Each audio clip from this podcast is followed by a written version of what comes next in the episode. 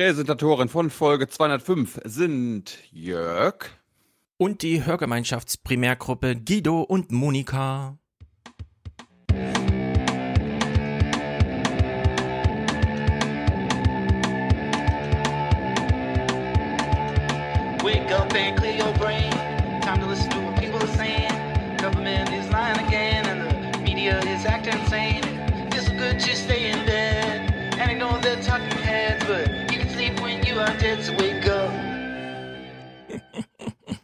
Mm, sehr gut. leider, leider scheiße.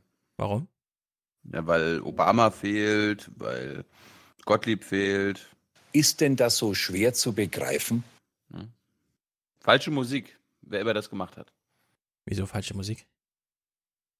Ja, weil die äh, drei Klassiker fehlen hier. Also, ja, die kann man ja noch einbauen. Ich freue mich sehr. Wir haben ein neues Video zum Intro bekommen. Hört sich an wie das vorher, aber sehr lustigen Bildern. Und damit steigen wir ein. Es ist Freitag und wir danken Sascha, Anonym, Robert, Sebastian, Domenico, Jörg. Lange überfällige Unterstützung. Und damit wollte er gleich Präsentator werden hier für 205. Andreas schickt 50 Kippen für Thilo und für Stefan alles, was ihn die Themen aushalten lässt. Grüße aus Belgien. Florian Dirk Maximilian Schmerzensgeld für A204. Was ist eigentlich aus dem Livestream in Ulm geworden und habt ihr schon ein Hotel für den Kongress?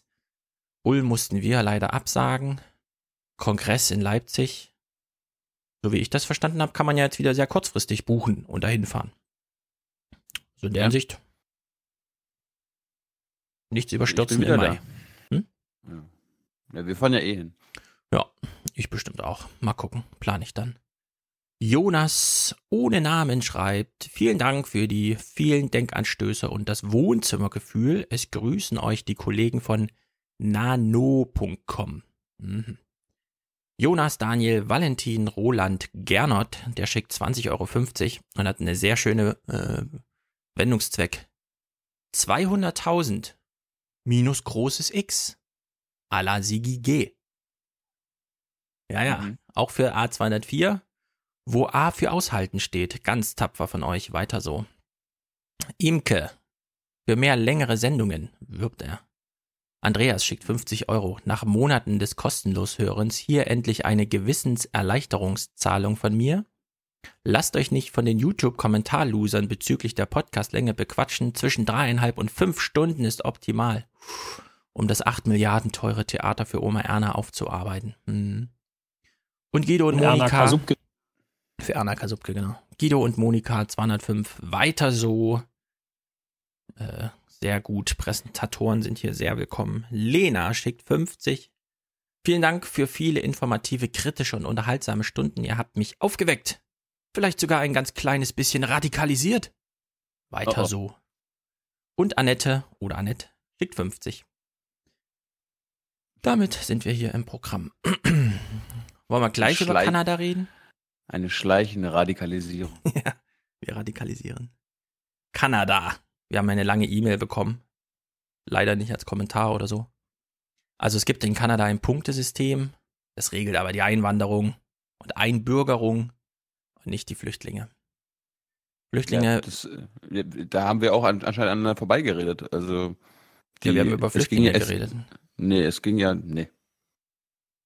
Über was haben wir wir- denn geredet? Der Ausschnitt hat bei Lindner äh, von Zuwanderung und Einwanderungsgesetz geredet und Einwanderungspolitik und du hast von Flüchtlingen geredet.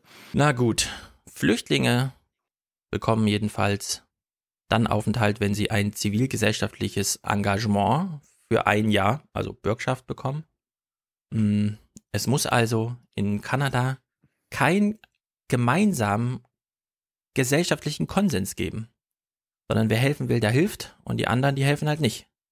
Niemand wird gezwungen, äh, neben sich ein Flüchtlingsheim zu dulden oder ne- seine Steuern äh, dafür abzurechnen, sondern einfach so. Und dann Einwanderung und Einbürgerung. Thilo hat das ja als unmenschlich bezeichnet, das Punktesystem.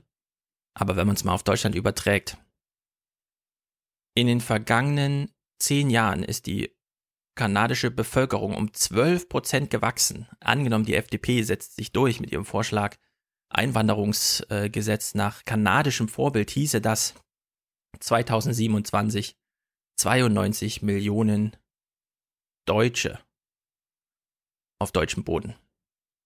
Und das ist nun wirklich nicht unmenschlich, sondern vielleicht sogar bitter notwendig. Derzeit haben wir 100.000 Einbürgerungen im Jahr, also quasi keine. Dafür aber eine Ausländerquote von fast 10 Prozent. Äh, das ist der Dauerzustand dank CDU. Und ich finde, Lindner hat da zu Recht darauf hingewiesen. Seit 93 plädieren die für ein Einwanderungsgesetz und es kommt einfach nicht.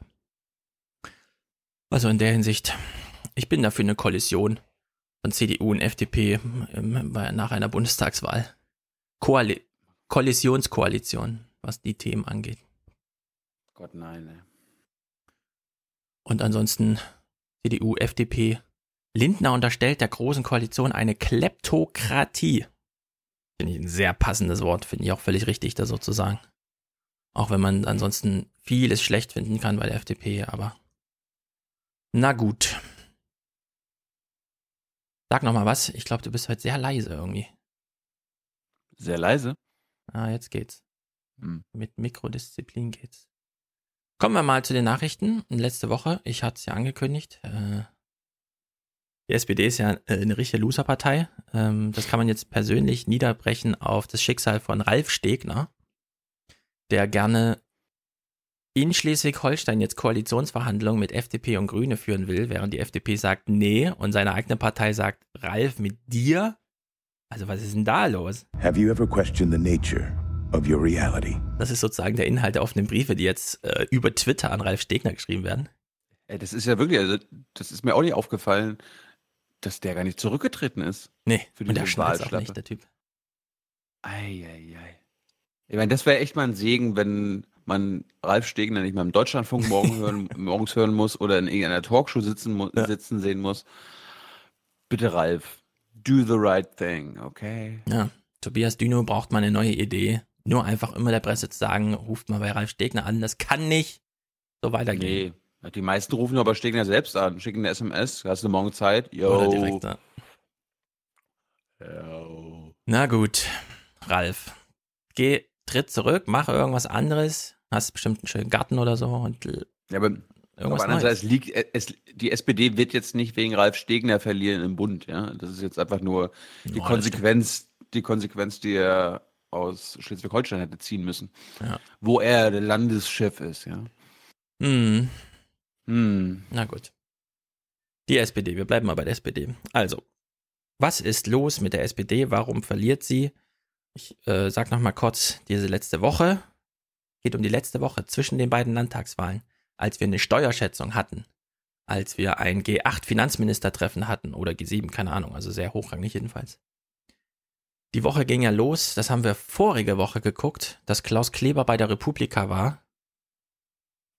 Was bedeutet, nee, er fliegt dann nicht abends nach Mainz zurück und macht ein neues Journal, sondern er hat den Tag frei.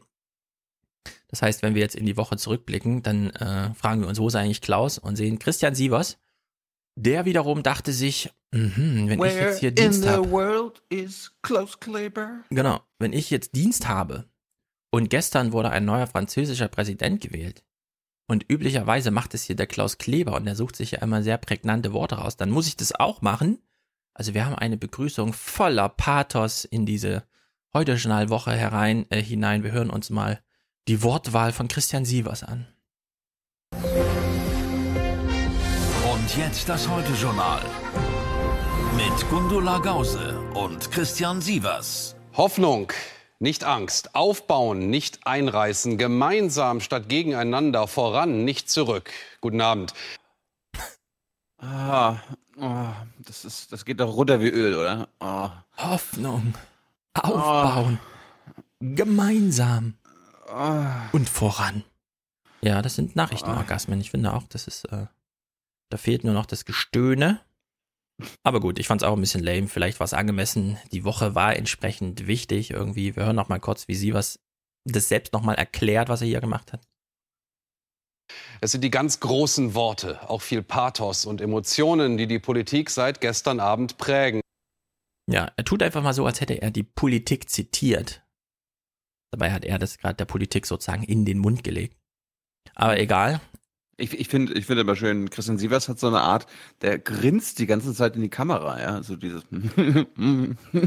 Ja, er versucht, ähm, Es ist, ist, schwer, ist, schwer, ist schwer zu beschreiben. Wir haben ja wahrscheinlich ein paar Zuschauer, die das gucken. Äh, Ja. Beschreib mir das mal, was das für ein Gesichtsausdruck ist. ich glaube auch, Christian Sievers weiß so ein bisschen, was wir Georg Restle schon gefragt haben. Braucht man eine besonders markante, prägnante Stimme, um vor der Kamera zu sein? Und die haben sie ja alle irgendwie, ja? Also wenn man mal so an Markus Preis denkt oder Georg Restle selbst und so. Und Sievers wirkt für mich immer so ein bisschen so, als hätte er sich sie antrainiert, wohl wissend, dass man sie irgendwie braucht. Und dann hat er eben nochmal inhaltlich es unterfüttert mit den schönen Schlagworten Hoffnung, Aufbauen, gemeinsam und voran. Jetzt würden, jetzt würden manche YouTube-Kommentatoren sagen, das hat Stefan doch auch gemacht. Der hat doch, der kopiert doch das Krokodil und sowas, ne? Ich mach sowas nie. Ich verlasse mich immer auf meine natürliche Stimme. Ja, das ist ja das, das ist ja das Geheimnis dieses Aufwachen-Podcasts, das wissen viele nicht. Die Stimme, die wir die ganze Zeit hören von Stefan, das ist eine Fake-Stimme. Ja. Und die Stimme, die, die wir jetzt gerade gehört haben, das ist eine richtige Stimme, liebe Hörer. Das ist, das ist ein Geheimnis, das ich euch gerade verraten habe. Aber das würde ja Sie niemand müssen uns glauben aushalten. oder Sie glauben uns nicht. Das überlasse ich äh, total Ihnen. Genau, ich habe mir ja schön die Regler reingedreht, äh, damit man mich auch versteht. Ja. Christian Sievers erklärt jetzt auch nochmal, hm? Haben, haben deine Kinder eigentlich Angst vor deiner Stimme? Niemals. Haben, haben deine Töchter zum Beispiel auch eine eher tiefere Stimme oder ja, ja, ist, ist, die, ist die normal? Okay. die sind richtige Brummbären. Also, Christian Sievers, bei ihm sind wir hier stecken geblieben. Hat ja nun schon die richtige Stimmlage. Papa, ich hab Hunger. Sievers hat die richtige Stimmlage rausgeholt und gleichzeitig inhaltlich gut unterfüttert mit den Worten, die er brauchte. Jetzt erklärt er nochmal, warum. Er macht sozusagen einen zweiten Anlauf. Er erklärt nicht nur, das ist die Woche, in der Pathos und Emotionen die Politik prägen, sondern er glaubt, er müsste hier noch etwas ausgleichen. Es ist allerdings nicht sein Defizit. Wir hören mal zu, wem er hier noch ein kleines Defizit andichtet. Die Herausforderungen sind so groß, dass man vielleicht Pathos und große Worte braucht, um sie überhaupt angehen zu können. Emmanuel Macron jedenfalls war heute nach allem, was hinter ihm liegt und vor allem, was jetzt kommt, erst mal eins, müde. Vielen Dank. Ey, äh, das sind immer so eine, so eine Beschreibungen, also journalistischen Berichte, ja. Er, Ja. er war so müde, er war so innerlich gereizt, ja. Irgendwie, er hat sich so gefreut und so weiter, wo man, das kannst du als Journalist eigentlich nie weitergeben, weil es ist total einfach nur, wie soll Ja. man das objektiv berichten, ja? Ich glaube, da steckt so ein Kalkül dahinter. Bei Facebook galt ja ganz lange die interne Ansage, der Algorithmus muss so strukturiert sein, dass man in dem Feed ganz viel Nachrichtenmaterial drin hat, damit das so aussieht, als wäre Facebook der Ort, an dem die Welt über sich selbst diskutiert. Aber die erste Meldung muss eine private sein, die einen so ein bisschen einfängt, emotional, die einen persönlich ernst nimmt, also als Person und so. Und ich glaube, Christian Sievers macht ja auch diesen Trick, ja. Eigentlich geht es um Weltpolitik, aber am Anfang muss man so, so menschlich anfangen. Den Macron, wir kommen ja gleich zu seinen Inhalten, jetzt zeigen wir euch erstmal, er war müde. Achso, wir können das gar nicht zeigen, weil er ja cool ist. Wir sagen einfach, er sei müde gewesen. Liebe Oma Erna, falls Macron jetzt nicht wie, äh, Jetzt haben wir eine Situation, in der ein reformorientierter, proeuropäischer Politiker am Firmament des politischen Himmels Frankreichs erschienen ist. Also falls Oma Erna, falls er jetzt nicht wie ein Heiland aussieht, Ja. äh, einfach nur Entschuldigung, aber der ist halt so müde, okay. Mhm. Entsch entschuldige ihm das, okay, Oma. Ja.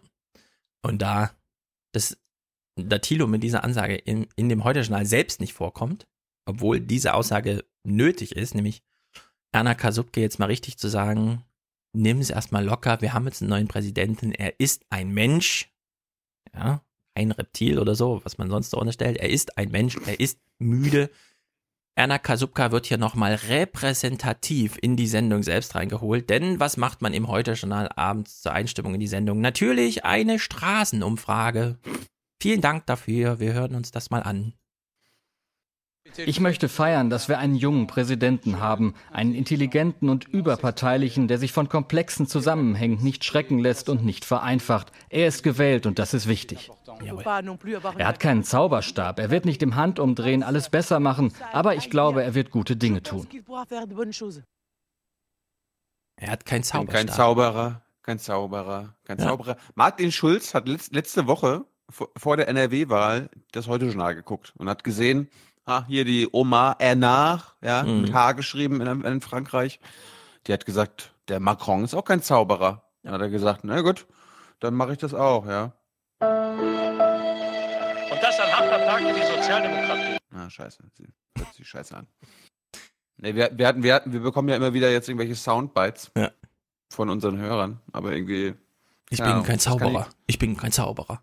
So ungefähr. Ach so. Klar, ich bin kein Zauberer. Kein Zauberer.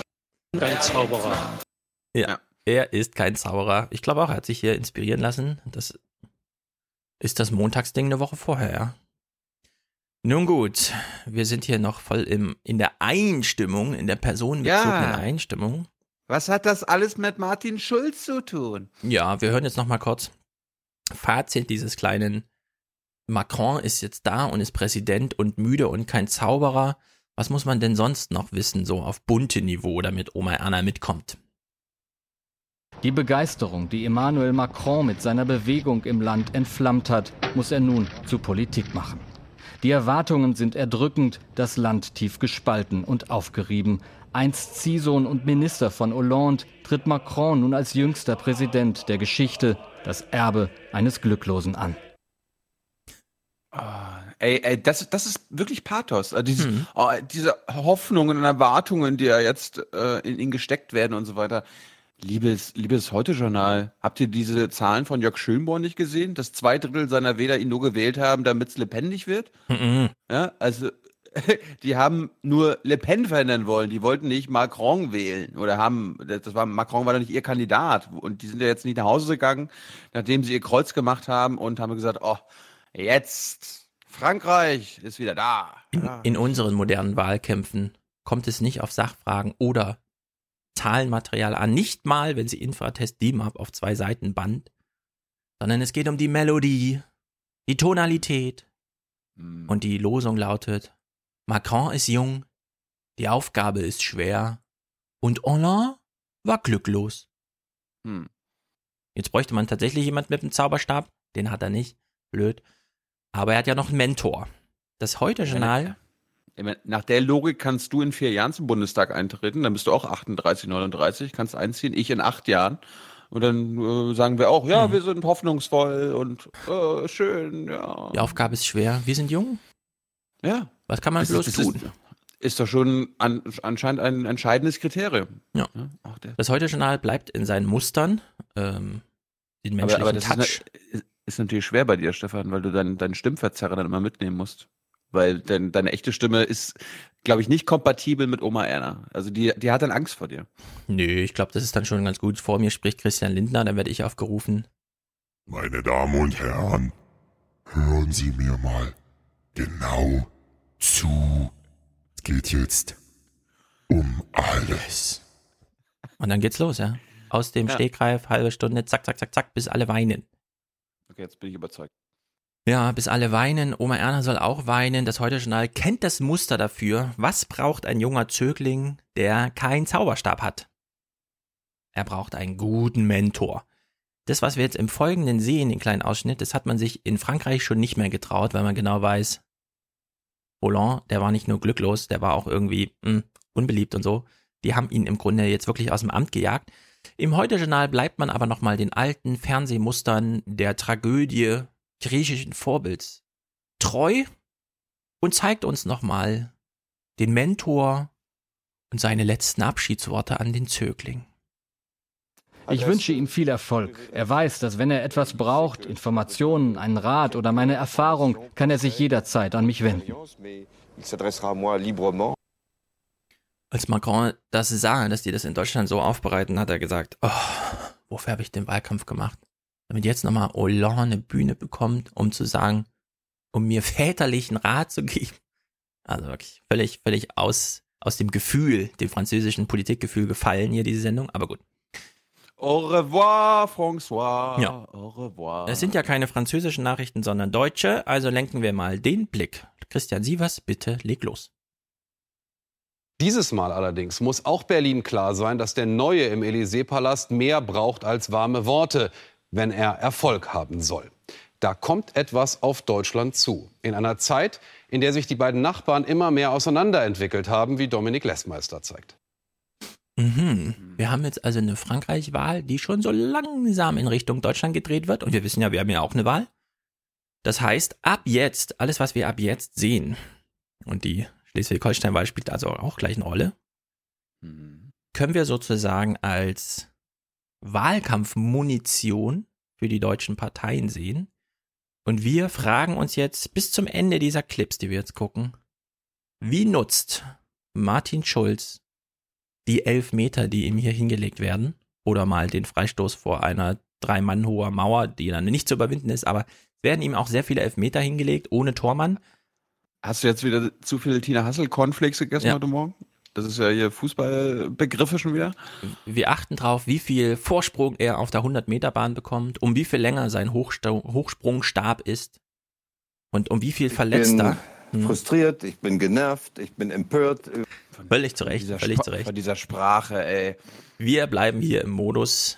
Wir gucken nochmal kurz in den Bericht rein, in dem der Ton gesetzt wird. Danach geht es mit Gesprächen weiter, die uns nicht Ich sehr will, interessieren. ich will, ich will, fällt mir gerade ein, wir müssen neue Sportarten einführen. Also es kann nicht nur sein, dass wir nur noch von Fußball und Boxen reden. Pferderennen haben wir ja auch schon. Liebe Hörer, Mhm. gebt uns doch mal Tipps, welche Sportarten in Sachen Wahlkampf eigentlich noch passen.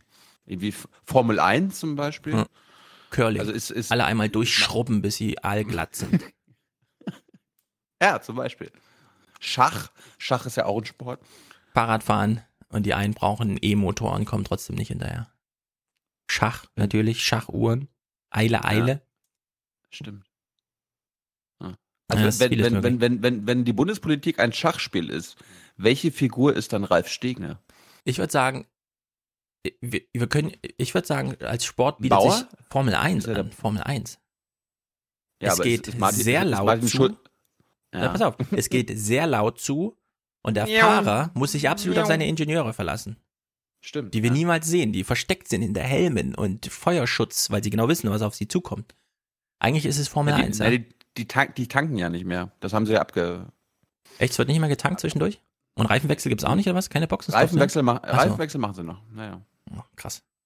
Ja. Krass, krass. Nee, die, das haben die ja abgeschafft. Also meines Wissens, ich gucke es auch nicht mehr, aber äh, meines Wissens abgeschafft wegen den Feuerproblemen. Mhm. Na gut, wieder was gelernt aus der interessanten Welt der Formel 1. Aber, aber liebe Hörer, ihr kennt, ihr, jeder von euch ist wahrscheinlich auch ein Sportler. Welche anderen Sportarten Ja, was bietet passen? sich an? Ja. Ich bin jetzt für Curling und Formel 1. Wegen Schrubben Und- und, und- allglatt sein und wegen äh, also sich auf die Mannschaft verlassen und es ist sehr viel lauter, als es angemessen ist. Und es reicht nicht nur in euren Kommentaren eine Sportart vorzuschlagen, sondern ihr müsst das auch in ein Beispielbild einbauen. Ja. Ja. Gut, zurück zur ernsthaften Politik. Der Blick ist schon auf Deutschland gewendet. Christian Sievers hat einen kleinen Bericht angekündigt mit, es müssen jetzt mehr als warme Worte aus Deutschland kommen. Hören wir mal kurz rein. Schlechte Nachrichten auch vom französischen Staatshaushalt. 3,4 Prozent des Bruttoinlandsprodukts nimmt Frankreich an Krediten auf. Während Deutschland einen Überschuss im Haushalt erwirtschaftet, 0,8 Prozent der Wirtschaftsleistung waren es im vergangenen Jahr. Auch deshalb ist Frankreichs neuer Präsident Macron für Eurobonds. Schulden sollen gemeinsam aufgenommen werden. Dann müssten die Franzosen für ihre Schulden weniger Zinsen zahlen. Deutschland dagegen für Kredite höhere Zinsen leisten. Und noch eine Forderung. Deutschland soll weniger sparen, mehr Geld im eigenen Land ausgeben. Investieren in die marode Infrastruktur zum Beispiel. Deutschland investiert deutlich weniger als Frankreich. Nur etwa 2,1 Prozent der Wirtschaftsleistung. Frankreich dagegen 3,5 Prozent.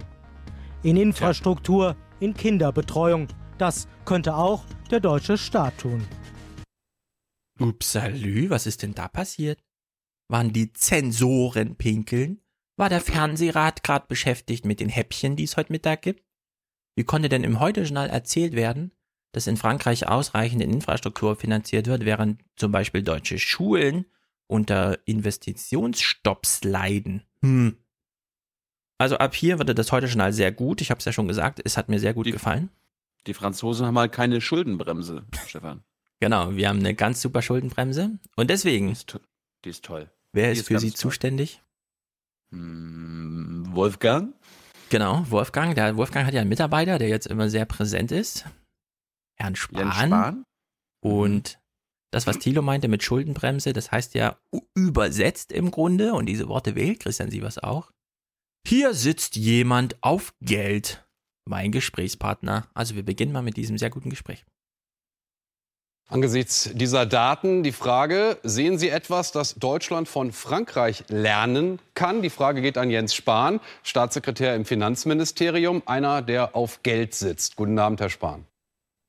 Guten Abend, Herr Spahn. Sie sitzen ja auf Geld. Und er ist hier auch gerade. Sein Gesichtsausdruck macht mir schon wieder Angst. Ja, na gut, dafür kann er nichts. Ich habe mir ein sehr zurückhaltendes, äh, ruhendes Bild ausgesucht. Hm. Er steht vor irgendeinem mittelalterlichen Kamin.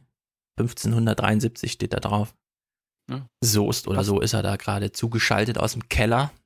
Sehr gut. Fünf- 1573, da kommt auch die deutsche äh, Schwabenhausfrau Theorier, glaube ich. Kann Ist sein. vielleicht, Ne? ein, ist vielleicht ein geschichtsträchtiger Ort. Also, die erste Antwort von Jens Spahn war erwartbar. Deswegen hat sie Christian Sievers so provoziert, damit er dann ganz schnell von diesem Thema möglichst wegkommen kann. Wir hören uns also mal Jens Spahn Spruchblase an. Für die dürfen wir jetzt immer in die Öffentlichkeit gehen. Ne? Also, er, wir sehen ihn ja jetzt sehr häufig immer nicht nur für Finanzsachen, sondern eben auch für alle CDU-Angelegenheiten. Es gibt diese eine, eine Spruchblase von ihm, für die er hier immer wieder gebucht wird oder eben auch nach vorne geschickt wird von seinem Chef. Wir hören sie uns mal an. Nun, äh, worum es ja jetzt geht, ist, dass wir gemeinsam in der Eurozone zu mehr Wachstum kommen. Wir brauchen nicht mehr Schulden. Schulden haben wir genug in der Eurozone, Deutschland übrigens auch genug. Wir haben genug Schulden. Schulden haben wir genug in ganz Europa und in Deutschland. Zweite Antwort, weil wenn man das Problem nicht löst, indem man mehr Geld ausgibt, also indem man sozusagen Frankreich Geld gibt, was ist die zweite Lösung? Jetzt kommt äh, Schäuble selbst, ja. Also das ist jetzt eins zu eins äh, Schäubles Doktrin umgesetzt über Jens Spahn, weil Schäuble weiß, das hat er von Ralf Stegner gelernt, wenn ich zu oft selbst vor die Kamera trete, ist das nicht gut. Ich muss mir jemanden suchen, der für mich das macht. Also hat er jemanden gefunden, sehr gut. Zweite Antwort, Jens Spahn. Schäuble, Schäuble muss seine Aura bewahren. Oh ja, die Aura. Also, Jens Spahn. Und die Frage ist ja, wie können wir Strukturen so verändern, dass wieder mehr Unternehmen investieren, dass Arbeitsplätze entstehen, dass Zuversicht entsteht. Und wenn wir da mit dem neuen Präsidenten in Frankreich zusammenarbeiten können, äh, Deutschland und Frankreich, aber auch in Europa insgesamt, dann wäre das ein guter Start. Also, wenn wir, wenn er sagt, wir brauchen Strukturen, dann wünsche ich mir doch ehrlicherhafterweise, ja, also eine ehrliche Politik, dass Schäuble einfach da sitzt und öffentlich sagt, was er sowieso immer intern sagt. Ich will die Troika in Paris. Weil Strukturen heißt ja nicht Strukturen, sondern es heißt ja Programme. Das heißt, das Geld bleibt bei mir, aber über Programme, über die ich befinde, kann es auch nach Paris kommen. Hm. Das ist dieser große Unterschied zwischen wir geben den Franzosen Geld, das ihnen zusteht, oder wir behalten Geld für uns aufgrund äh, Euro-Mathemagie. Alle sind in einer Falle, aber äh, es gibt keine Schuldenunion. Äh, profitiert halt der eine und umso mehr ähm, nicht profitiert der andere. Also Programme, Strukturen, ja, ist hier, das, diesen Bogen muss man schlagen und dann ist die Frage, wollen wir jetzt ähm, Programme, also deutsche Ideen nach Paris exportieren oder demnächst wieder Panzer, ja? Das ist im Grunde die Frage, auf die das irgendwann mal hinausläuft. Christian Sievers weiß das auch so ein bisschen und hat eine sehr, sehr gute Gesprächsführung. Wir hören uns mal an. Äh, so lernt man es übrigens, äh, also ich habe es nirgendwo so gelernt und in keinem Lehrbuch so gelesen, dass man nämlich äh, so richtig provokativ seinem Gesprächspartner seine eigenen Floskeln in den Mund legt, die man schon kennt und dann immer nur fragt, oder? Stimmt das noch? Und so? Also wir, wir hören uns mal an, wie er das macht. Ich finde es äh, nicht nur sehr mutig, sondern inhaltlich auch sehr gut, wie Christian Sievers hier das Gespräch weiterführt. Herr Spahn, ich nehme an, Sie sind einer von den Politikern, die sagen, wir müssen dem Neuen jetzt alles Gute wünschen und nicht nur das, wir müssen alles tun, damit er Erfolg hat. Weil wenn er keinen Erfolg hat, das möchten wir uns gar nicht ausmalen, richtig? Klar wünschen wir uns, dass Emmanuel Macron Erfolg hat, dass er vor allem das, was er gerade im Beitrag gesagt hat, dann eben auch die Le Pen-Wähler überzeugen kann mit seinen Erfolgen. Ich glaube, da haben wir ein gemeinsames Interesse. Gut, dann ist jetzt nicht die Zeit, um mit dem deutschen Zeigefinger zu kommen, nehme ich mal an, denn das würde ja in Paris wahrscheinlich nicht so wahnsinnig gut jetzt im Moment ankommen. Gehen wir doch die Punkte dann mal der Reihe nach durch, die Macron gerne von Deutschland hätte die er braucht, auch um zu Hause Erfolg zu haben. Deutschland muss viel mehr investieren investiert im Moment wesentlich weniger als Frankreich, zum Beispiel in Schulen, Infrastruktur, Straßenbau und so weiter. Sind Sie da dabei? Ich bin grundsätzlich dabei. Ja, wir sollten mehr investieren. Wir investieren schon so viel wie seit vielen Jahren nicht. Aber unser Hauptproblem in Deutschland jedenfalls ist im Moment, dass wir nichts baureif haben. Unsere Planungsverfahren sind zu lang. Wissen Sie, der Flughafen hier äh, in Berlin, beziehungsweise in Berlin, ich bin gerade in Soest, in Berlin. Er redet jetzt über den Flughafen Berlin. Ne? Ich finde das so goldig, wie der größte Mega-Fail der neueren deutschen Geschichte von Wolfgang Schäuble jetzt ausgebeutet wird für ein Argument für ihn. Ja, also der Staat scheitert komplett. Wir haben das ja mit Jürgen Lauber ausdrücklich, äh, ausführlich diskutiert. Scheitert, also stolpert über seine eigenen Beine und dann steht Jens Spahn hier sagt und, und macht das zu einem Argument für sich. Es fehlt nicht an Geld, es fehlt an Verwaltungsklugheit, die haben wir einfach nicht. Das ist klassische ähm, Fake News Produktion. Nee, Schäuble Propaganda. Ja, also Propaganda. Zu sagen, genau. Ja, also wir investieren da schon so viel und der, äh, weil es wird einfach nicht mehr investiert, weil nicht mehr abgerufen wird, weil die Planungsverfahren und so weiter in irgendwie im Stau stecken und so weiter. Mhm. Lieber, lieber Schäuble, liebe Bundesregierung, das habt ihr doch dafür habt ihr doch gesorgt, ja. Ja, das ist also so ein bisschen. Sozusagen, sozusagen, ja, es wird nicht investiert, ja, dafür habt ihr genau gesorgt. Ihr könnt diese Planungsverfahren, wenn das wirklich das große Problem ist, ändern. Ja. Lieber Herr Schäuble. Ich stelle mir das ein bisschen so vor, Schäuble hat ja ab und zu mal kurz Kontakt mit der Realität. Beispielsweise, wenn er zwischen dem Regierungsflieger auf Tegel und dem Auto, dem Dienstwagen, kurz äh, rüberfährt. Dann fährt er nämlich mal durch diese alten äh, Tegelhallen und dann sieht er, alle Toiletten sind zu und die Kioske sind quasi nur noch so rollbar eingeschobene Kisten, in denen irgendwas verkauft wird und so weiter. Und dann steckt er in seinen Dienstwagen und fährt an 300 kaputten Schulen vorbei, die alle keine äh, ähm, regendichten äh, Toiletten und Turnhallen mehr haben und denkt sich so, nee, wir können jetzt auf gar keinen Fall das Dach der Turnhalle reparieren, weil wir haben es nicht mal geschafft, einen Flughafen zu bauen, ja. Wie sollten wir jemals ein Turnhallendach bauen? Nee, der denkt sich, der, wie bescheuert ist denn dieser Schulhausmeister? Wie bescheuert Ja, ist genau. denn dieser Schuldirektor, äh, dass die unser Planungsverfahren nicht durchlaufen Ja. können, ja? Ja, und dann Sind die bescheuert? kommt er so in sein Ministerium an und sagt dem Jens, ey Jens, wir können auf gar keinen Fall irgendein Geld irgendwo ausgeben, bevor der Flughafen in Schönefeld fertig ist. Merk dir das. Wenn du was anderes behauptest öffentlich, feuer ich dich. Bin ich wie Trump. So ungefähr, ja. Also wir hören mal weiter, wie die, wie die Antwort hier von, von Jens Spahn weitergeht. Berlin scheitert ja nicht am Geld, der scheitert an den lang- langen Planungsverfahren. Unsere Straßen, all die Projekte, die Schulsanierung scheitern im Moment nicht am Geld, sie scheitern an den Planungsverfahren. Und da müssen wir zuerst ansetzen. Also da haben wir auch noch einige Hausaufgaben zu machen in Deutschland, sagen Sie. Ja, da müssen wir noch Hausaufgaben machen, nämlich Planungsfeststellungsverfahren durchlaufen, ist ja völlig klar. Hm. Ich wünschte mir, Christian Sievers hätte hier nochmal tollkühn nachgefragt. Zum Beispiel, na gut, Herr Spahn, Sie sagen jetzt, es fehlt irgendwie Verwaltungsabläufe und so. Glauben Sie, also hieße das, Ihr Ministerium geht davon aus, wenn Sie jetzt den 16 Kultusministern in Deutschland insgesamt 100 Milliarden gäben, die wüssten dann gar nicht, wohin mit diesem Geld. Weil die keine Ideen haben. Also die wüssten dann gar nicht, was sie auch nur mit einem dieser 100 Milliarden Euros machen sollten, weil nämlich die Investitionsideen fehlen und weil die Planungsverfahren so lang sind, ja, das, ja, also hätte genauso, äh, das glauben Sie, ja, hätte so nicken müssen und dann hätte, gucken wir, wie Jens Spahn reagiert. Na gut. Jens Sievers hat eine andere gute Anschlussfrage gehabt, denn es ist ja Wahlkampf und äh, wir beide und ihr Hörer, ihr wollt ja auch wissen, was, was ist jetzt genau mit diesem Euro, also mit diesem Frankreich, ja, mit diesem Europa, Frankreich und so weiter.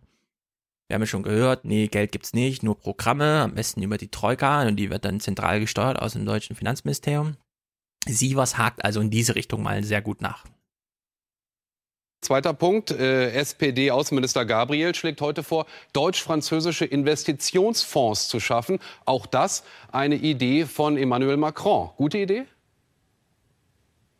Das ist eine gute Idee, die wir schon längst umgesetzt haben. Es gibt einen europäischen Investitionsfonds, mit dem wir Investitionen in vielen europäischen Ländern, auch in Deutschland, auch in Frankreich, äh, heute schon unterstützen. Aber ich denke, auch da ist natürlich an viel mehr Geld gedacht, Herr Spahn, jetzt für die Zukunft, an deutlich mehr Geld, möglicherweise Ja, auch extra Steuern, die dann in Frankreich zumindest erhoben werden Mhm. müssten. Ja, aber Herr Sievers, wir, es ist ja kein Selbstzweck, irgendwie Geld zu haben. Wir müssen doch gute Investitionsprojekte haben. Es geht doch, es geht doch nicht darum, den 20. Regionalflughafen irgendwo, Flughafen irgendwo in die Welt zu setzen. Es geht doch darum, sinnvoll zu investieren, sinnvolle Infrastrukturmaßnahmen äh, zu machen. Und dafür müssen wir sie im Baureif haben und erst planen. Äh, wir, das scheitert im Moment weder in Frankreich noch in Deutschland wirklich am Geld, sondern es scheitert eher an der Frage, äh, wer kann eigentlich an den richtigen Stellen, wo es nötig ist, investieren. Also, lieber, lieber Herr Sievers, wir brauchen jetzt hier nicht den 23. Re Regionalflughafen in Buxtehude. Ja. Also, wenn wir, wenn wir irgendwo einen Regionalflughafen brauchen, dann ist das, äh, ist das, sind das unsere deutschen Unternehmen. Ja? Fraport, die Mhm. kaufen dann sich ein paar Flughäfen in Griechenland zum Beispiel. Das ist eine Investition, die sich lohnen, Herr Sievers. Aber jetzt hier, was sollen wir denn noch mit einem Flughafen? Ja, ich finde das sowieso, dass wir unterstellen ja Trump jetzt immer jeden Scheiß auf der Welt und sagen, Trump ist scheiße, wir nicht, also da gibt es ein Gefälle, Trump muss weg und bei uns ist alles super. Wenn Jens Spahn jetzt hier so redet, ja, dann ist das einfach Trump-Sprech im Sinne von, wartet mal, ihr wollt, dass der Staat irgendwo investiert? Ja, wirft es denn auch genug Rendite ab? Weil wenn nicht, ist das keine gute Investition. Auch der Staat muss Rendite machen. Deswegen denkt er auch in Kategorien von Flughäfen und nicht im Sinne von, ähm, ja, eine Turnhalle und die ist dann, die steht dann da und die ist dann nicht nur morgens für die Schulkinder da, sondern da können dann auch nachmittags die Vereine rein und abends nochmal die Eltern von den Vereinskindern und dann können sie alle mal Badminton und Fußball und Basketball und Handball spielen, das was man zu Hause eben nicht so kann und es führt auch ein bisschen die Generation und die Leute in der Nachbarschaft zusammen und so weiter. Nee, das ist keine Investition, Da- das wirft niemals Geld ab. Ich denke hier lieber in Flughafenkategorien, ja. Also, was für ein Scheiß. Und auch am Anfang, ja. Er wird gefragt, ja, wie sieht's denn jetzt aus mit europäischen Investitionsfonds? Und dann sagt Jens Spahn so, ja, die gibt's doch schon. Ist natürlich eine Äh. super coole, äh, hat ja Macron auch gemacht, ja, als ähm, Le Pen mit irgendwas kam in der Debatte. Und dann sagt er, ja, aber das gibt's doch schon, sie kennen sich ja gar nicht aus. Jens Spahn hat noch so einen Halbsatz vergessen, ja. Wenn er sagt, aber Herr Sievers, die Investitionsfonds, die gibt's doch schon. Und die haben Le Pen auf 35 Prozent gehalten. Was wollen sie denn mehr? 33 Prozent oder was?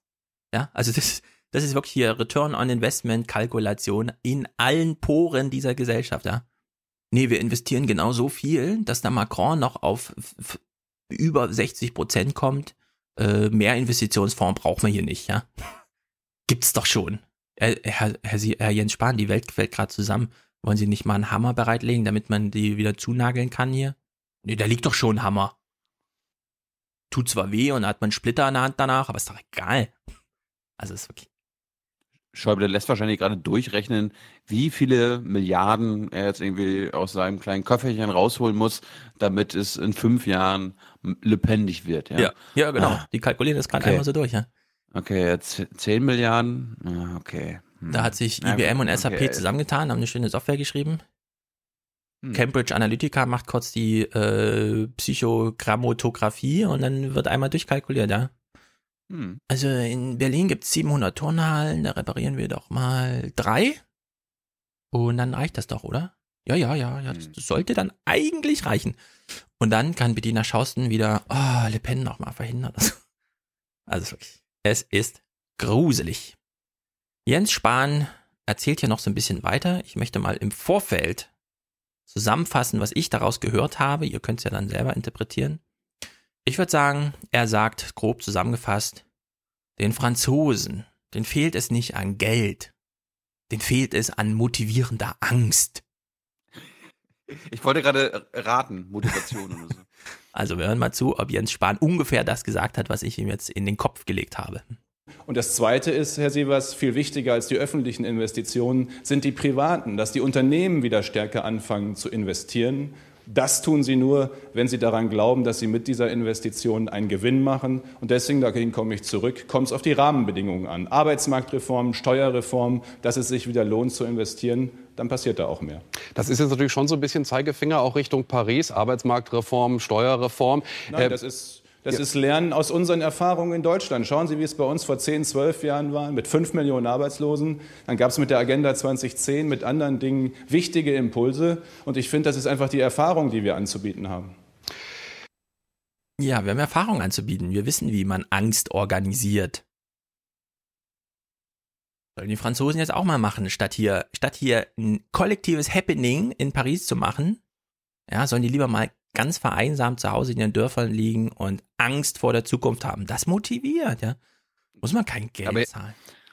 Ich meine, was Spahn sagt am Ende, die Erfahrung haben wir anzubieten, das würde ich erstmal unterstreichen. Ich würde nur sagen, wir haben schlechte Erfahrungen anzubieten. Genau. Und er, aber er und die SPD und so weiter und die FDP würde sagen, Lindner und so, wir haben gute Erfahrungen anzubieten. Ja. Und das ist, da, da, da splittet sich Ja. alles. Und, und äh, vergesst nicht, wir sind ja weiterhin in diesem Modus. Was könnte eine sozialdemokratische Partei, klingt ein bisschen albern, das zu sagen auf Deutsch, aber eine sozialdemokratische Partei, ja, was könnte die für Nutzen aus so einer Diskussion hier ziehen? Ja, also ich lasse es mal noch offen, ich weiß es nicht. Hören wir gleich mal, was Herr Martin Schulz dazu zu sagen hat, aber es gäbe hier den ein oder anderen, ähm, die ein oder andere Lücke, in die man reinspringen könnte bei so einer Debatte, ja, gerade wenn man ein großes Mikrofon, ein großes Megafon hat, ja. Aber gut. Hören wir mal noch ein bisschen Ja, aber- weiter. Hm? Aber Martin Schulz kennt sich ja jetzt in Europa jetzt nicht so aus. Nee, stimmt. Ja, stimmt. Der kam ja nicht aus Europa, der kam ja aus der Versenkung. Der kam ja, der kam ja nicht aus dem Europaparlament, sondern der kam ja aus der Gosse in Würselen, wo er betrunken lag, ohne Abschluss und so weiter. Ja, gut, das stimmt. Da kann, kennt man sich natürlich wenig aus. Ja. Sievers äh, fragt hier nochmal zu Eurobonds und Die übrigens nicht im Programm von Macron stehen und den, die er seitdem auch nicht mehr erwähnt hat. Also das ist jetzt auch wieder Fake News von äh, ja, nicht ganz. Ich habe die Texte auch gelesen, es steht nicht im Programm und so weiter, aber es läuft im Grunde darauf hinaus. Es ist nur ein bisschen klüger gestrickt. Er möchte sich da nicht zu früh ein Einfallstor geben. So, ja. Es kann natürlich, kann natürlich auch sein, dass sie mit Absicht diesen Begriff Ja, ja. vermieden also haben. die Debatte läuft so, dass es auf Eurobonds hinausläuft. Deswegen, wenn Jens Spahn hier immer Eurobonds, Eurobonds, scheiße, scheiße sagt, dann ist das auch schon so ein Präventiv-Ding für die Diskussion. Also Macron wird jetzt Phalanxen aufbauen in Europa. Wir werden uns noch wundern, was, es gibt so viele Europäer gegen uns Deutsche, wie kann das sein und so. Wir haben ja schon diesen Varoufakis-Text im Hinterkopf, ne? Also es gab schon ein paar Auseinandersetzungen, die jetzt bisher noch nicht so an die Öffentlichkeit traten. Wie auch immer, sie was fragt nochmal zu Eurobonds. Eine Frage muss ich Ihnen noch stellen. Eurobonds, also Schulden in der Eurozone vergemeinschaften quasi, wäre für Frankreich, ja, würde Frankreich möglicherweise helfen, wäre für Deutschland auf jeden Fall teurer als bisher. Wenn Macron vorbeikommt und sagt, das braucht er unbedingt, was antworten Sie ihm? Die Lösung der Probleme weder für Deutschland noch für Frankreich noch für die anderen Eurozonenländer liegt in mehr Schulden. Ich sage es noch einmal, wir haben nicht zu wenig Schulden, wir haben zu viel Schulden. Und deswegen sollten wir nicht alle ständig nach neuen Wegen suchen. Herr Gabriel fängt ja auch schon an, äh, neue Schulden zu machen, sondern wir sollten dafür sorgen, dass wir zu mehr Investitionen, zum besseres Umfeld für Investitionen äh, denn dann auch kommen.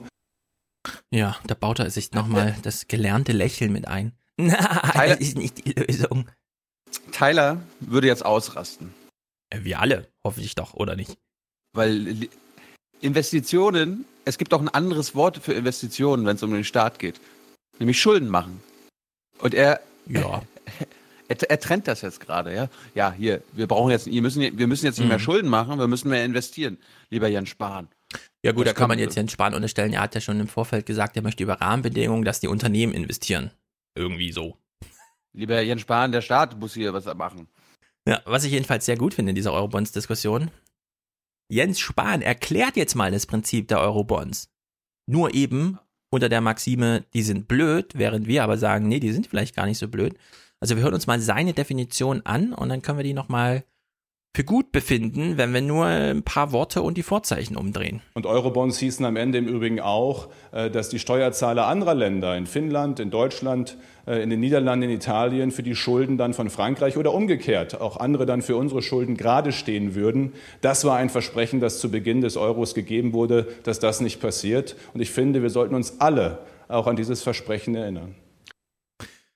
So, also, damit der Euro überhaupt mal kommt, hat man früher ein Versprechen eingebaut, von dem wir heute wissen, es war ein Konstruktionsfehler. Also ganz klassisches Ding, entweder so oder es geht halt nicht, ja. Und man hat eine politische Lösung gegen eine, wie soll man sagen, soziale, äh, strukturelle Sache, gegen die man jetzt nicht so viel, also man hat im Grunde Physik ausge, ausgetrickst, ja. Man hat so ein paar Naturgesetze ausgetrickst und das eine oder die äh, lautet eben, naja, man braucht für eine Währungsunion eine Schuldenunion, weil Währung, das ist Geld und Geld ist Vermögen und Vermögen ist gleich Schulden. Ja? Also man kann das nicht genau trennen, so wie man Investitionen und Schulden machen, nicht so ganz trennen kann. Irgendwo muss das Minus stehen, wenn man Geld ausgibt und Investition heißt eben Geld ausgeben und Schulden heißt eben ja, Geld reinholen, aber dann irgendwo ein Minus davor schreiben. Ich finde seine Antwort hier sehr äh, entzaubernd, weil er einfach sagt, naja, als wir damals Europa gegründet haben, haben wir in den Vertrag reingeschrieben, keiner haftet für die Schulden der anderen. Wenn man Europa allerdings ernst nimmt, dann gibt es keine anderen mehr, ja? Das, das wollte ich gerade sagen. Wenn es Eurobonds gibt, dann gibt es doch keine Euro-Schulden sind, äh, müssen wir Ja. jetzt übernehmen, sondern es gibt dann nur noch unsere Schulden. Ja, das ist so, als würde man äh, in Deutschland, ja, ähm, der Einkommenssteuer zum Beispiel, ja, wird ja zur Hälfte, äh, geht die an den Bund und dann würde der Bund irgendwie sagen, nee, warte mal, das ist ja jetzt alles, das, das, es gibt ja sehr viel mehr Leute in Nordrhein-Westfalen und sehr viel mehr Leute in Baden-Württemberg. Dieses, da dürfen wir das Geld in Brandenburg ausgeben? Hätte man damals in so einen äh, Vertrag reingeschrieben, nee, nee, das, also, ne, sozusagen nicht halbe halbe, also Bundesländer, Bundes äh, und der Bund, sondern man hätte dann nur gesagt, nee, nur Bundesländer. Alles wird über Freihandelsverträge zwischen Bayern und Berlin äh, geklärt, ja. Es gibt da gar keine Solidarität und äh, keine Geldausgleiche und sonst irgendwas, sondern äh, nee, das wird alles. Bei der Bahn nennt man das so schön interne Leistungsabrechnung. Das heißt, die Bahn gibt's gar nicht als die Bahn, sondern das sind sehr viele verschiedene Unternehmen. Und wenn dann der Nahverkehr als eigenständiges Unternehmen auf einem Regionalbahnhof hält, nehmen wir mal zum Beispiel bei mir der nächste Frankfurt-Niederrad, dann, und das ist jetzt kein Scherz, ja, dann muss der Nahverkehr an Frankfurt-Niederrad dem Bahnhof Geld bezahlen, weil das nämlich bis auf die er hält und da steigen 50 Leute aus, runtergebrochen wird, was es kostet, den Bahnhof zu reinigen. Ja, eine interne Leistungsabrechnung. So, wir haben jetzt in Europa eine interne Leistungsabrechnung seit äh, Gründung 1993, 94 und wir sehen irgendwie, äh, nee, das hat der Euro jetzt nicht besonders schön gemacht, ja, die letzten 15 Jahre, sondern die interne Leistungsabrechnung, die äh, Schlagworte sind dann äh, Sal äh, diese ganzen Saldos, Target und so weiter. Das klafft völlig auseinander. Die Briten treten irgendwie aus, haben nicht mal einen Euro und stehen trotzdem irgendwie 60 Milliarden in der Kreide, was sie noch bezahlen müssen und so ein Scheiße. Eurobonds wären sozusagen äh, die Idee, das mal zu überwinden, ja, den Blödsinn einer internen Leistungsabrechnung zu überwinden und zu sagen, okay, Europa äh, verschuldet sich, dann muss Europa eine gemeinsame Idee haben, für was man sich verschuldet und dann verschuldet man sich halt. Aber nein, es wird hier die anderen, wir bezahlen für die anderen, es gibt gar kein Europa, sagt er uns hier. Und dann zweitens, ja, er sagt jetzt es unter diesem Negativen, ne Eurobonds, das hieße ja, wir bezahlen für die Schulden der anderen. Keine Eurobonds heißt also, logisch geschlussfolgert, andere bezahlen für unsere Gewinne. Ja, das ist genau die gleiche Logik, ist genau das gleiche Prinzip. Einmal mit Eurobonds, einmal ohne Eurobonds. Entweder wir bezahlen die Schulden der anderen oder sie bezahlen unsere Profite. So, jetzt haben wir 15 Jahre gemacht, sie bezahlen unsere Profite. Es wäre irgendwie fair, würde ich sagen, wenn wir jetzt die nächsten 15 Jahre machen, wir bezahlen mal deren Schulden, für die wir sehr viel mitverantwortlich sind, ja, durch den Konstruktionsfehler. Aber gut, das würde nur das Rentner-Ehepaar aufschrecken. Ich meine, wenn ich hier aus meinem Fenster gucke, ja, ich sehe nur Hochleistungsgärten. Und die einzigen Leute, die ich darin sehe, sind immer irgendwelche Leute, die so nochmal den Rasen mähen, nochmal die Hecke stutzen. Niemals sind hier Familien draußen, ja. Nachmittags ist nichts los auf diesen Rasen. Wenn ich auf der anderen Seite rausgucke, zwölfstöckige Hochhäuser und nur Kinderlärm auf dem Balkon, ja. Also das, das kann man auch irgendwann mal ausgleichen. Man muss jetzt nicht äh, den Garten enteignen, aber die Rasenfläche bleibt völlig ungenutzt, während auf der anderen Seite das Leben tobt auf zwei Quadratmeter äh, Balkon. Und das, das ist sozusagen dieses Sinnbild für Europa, Frankreich. Ja? Man kann das irgendwann auch mal ausgleichen. Und vor allem, wenn man genug Geld hat, um für diese europäische Idee dann auch mal was zu investieren. Ja, man kann auch in eine europäische Idee investieren, Jens Spahn, aber gut. Wir müssen uns beeilen. Wie auch immer. Jens Spahn, Eurobonds hiermit durch. Äh, Christian Sievers findet jetzt ein sehr gutes Ende. Also, die Deutschen wollen dem neuen französischen Präsidenten helfen, aber die Verhandlungen mit dem Finanzministerium stelle ich mir dann doch sehr interessant vor, wenn es um die Details geht. Herr Spahn, herzlichen Dank fürs Gespräch. Nein, wir wollen gemeinsam Lösungen. Wir wollen gemeinsam Lösungen finden, aber Herr das heißt eben gemeinsam danach zu suchen. Ist klar geworden. Herzlichen Dank. Reformuliere mal. Ey, Spahn, wenn du dein Geld nicht rausrückst, rück ich meine Sendezeit nicht raus, ja? Komm mal runter hier. Komm mal aus dem Keller wieder hoch. Nun gut. Die Diskussion Wenn- läuft so. Hm? Unsere Hörer müssten sich einfach nur mal vorstellen, wenn die Situation andersrum wäre. Ja, es kommt ein neuer Bundeskanzler nach, äh, nach Deutschland und wir müssen darauf hoffen, dass der französische Finanzminister äh, ja, Ja. gnädig ist, ja, und seine Politik ändert und so weiter. Ja. Einfach mal darüber nachdenken. Üblicherweise gucken wir niemals. Den Blick auf den DAX, den können wir uns heute sparen. Das gilt heute nicht, weil, gutes Heute-Journal, äh, es hat das Thema gut gesetzt. Es gab etwas zu diskutieren, also hören wir mal kurz in den Börsenbericht rein diese Woche. Deutschland baut seine dominante Rolle im Welthandel also weiter aus. Der günstige Euro macht deutsche Qualitätsprodukte auf den Weltmärkten noch attraktiver. Wie als müsse man sich rechtfertigen und der massiven Kritik entgegentreten, hört man aus den Führungsetagen von Politik und Wirtschaft, dafür könne man nichts. Schließlich sei der schwache Euro das Resultat der Politik der Europäischen Zentralbank. Die Europäische Zentralbank ist schuld. Oh wei, sie macht keine, Regi äh, keine Politik im deutschen Sinne. Wie konnte sie nur? Ist Schäuble nicht streng genug mit der EZB? Ist er dazu nachlässig? Also, sie haben dieses. Die, EZ die EZB ist schuld daran, dass deutsche Exportpolitik so erfolgreich ist. Ja. Okay. Irgendwie so. Okay. Ah, Und Niedrigzins und so, das ist halt alles, das ist der EZB, die EZB ist schuld, ist ja klar. Schweine. Ja, beim Heute-Journal haben sie sich aber gut aufgefangen. Sie haben nochmal einen Experten von der Börse geholt, der genau das richtige Argument macht, was wir dafür nicht machen müssen. Dabei geht es vielen Kritikern gar nicht um die deutschen Exporterfolge, sondern um etwas ganz anderes. Die anderen Nationen stören sich nicht an, äh, an der guten Qualität der deutschen Exporte. Sie stören sich auch nicht an zu viel deutschen Exporten. Es stört sie ähm, der Unterschied zwischen zu viel Exporten und zu wenig Importen.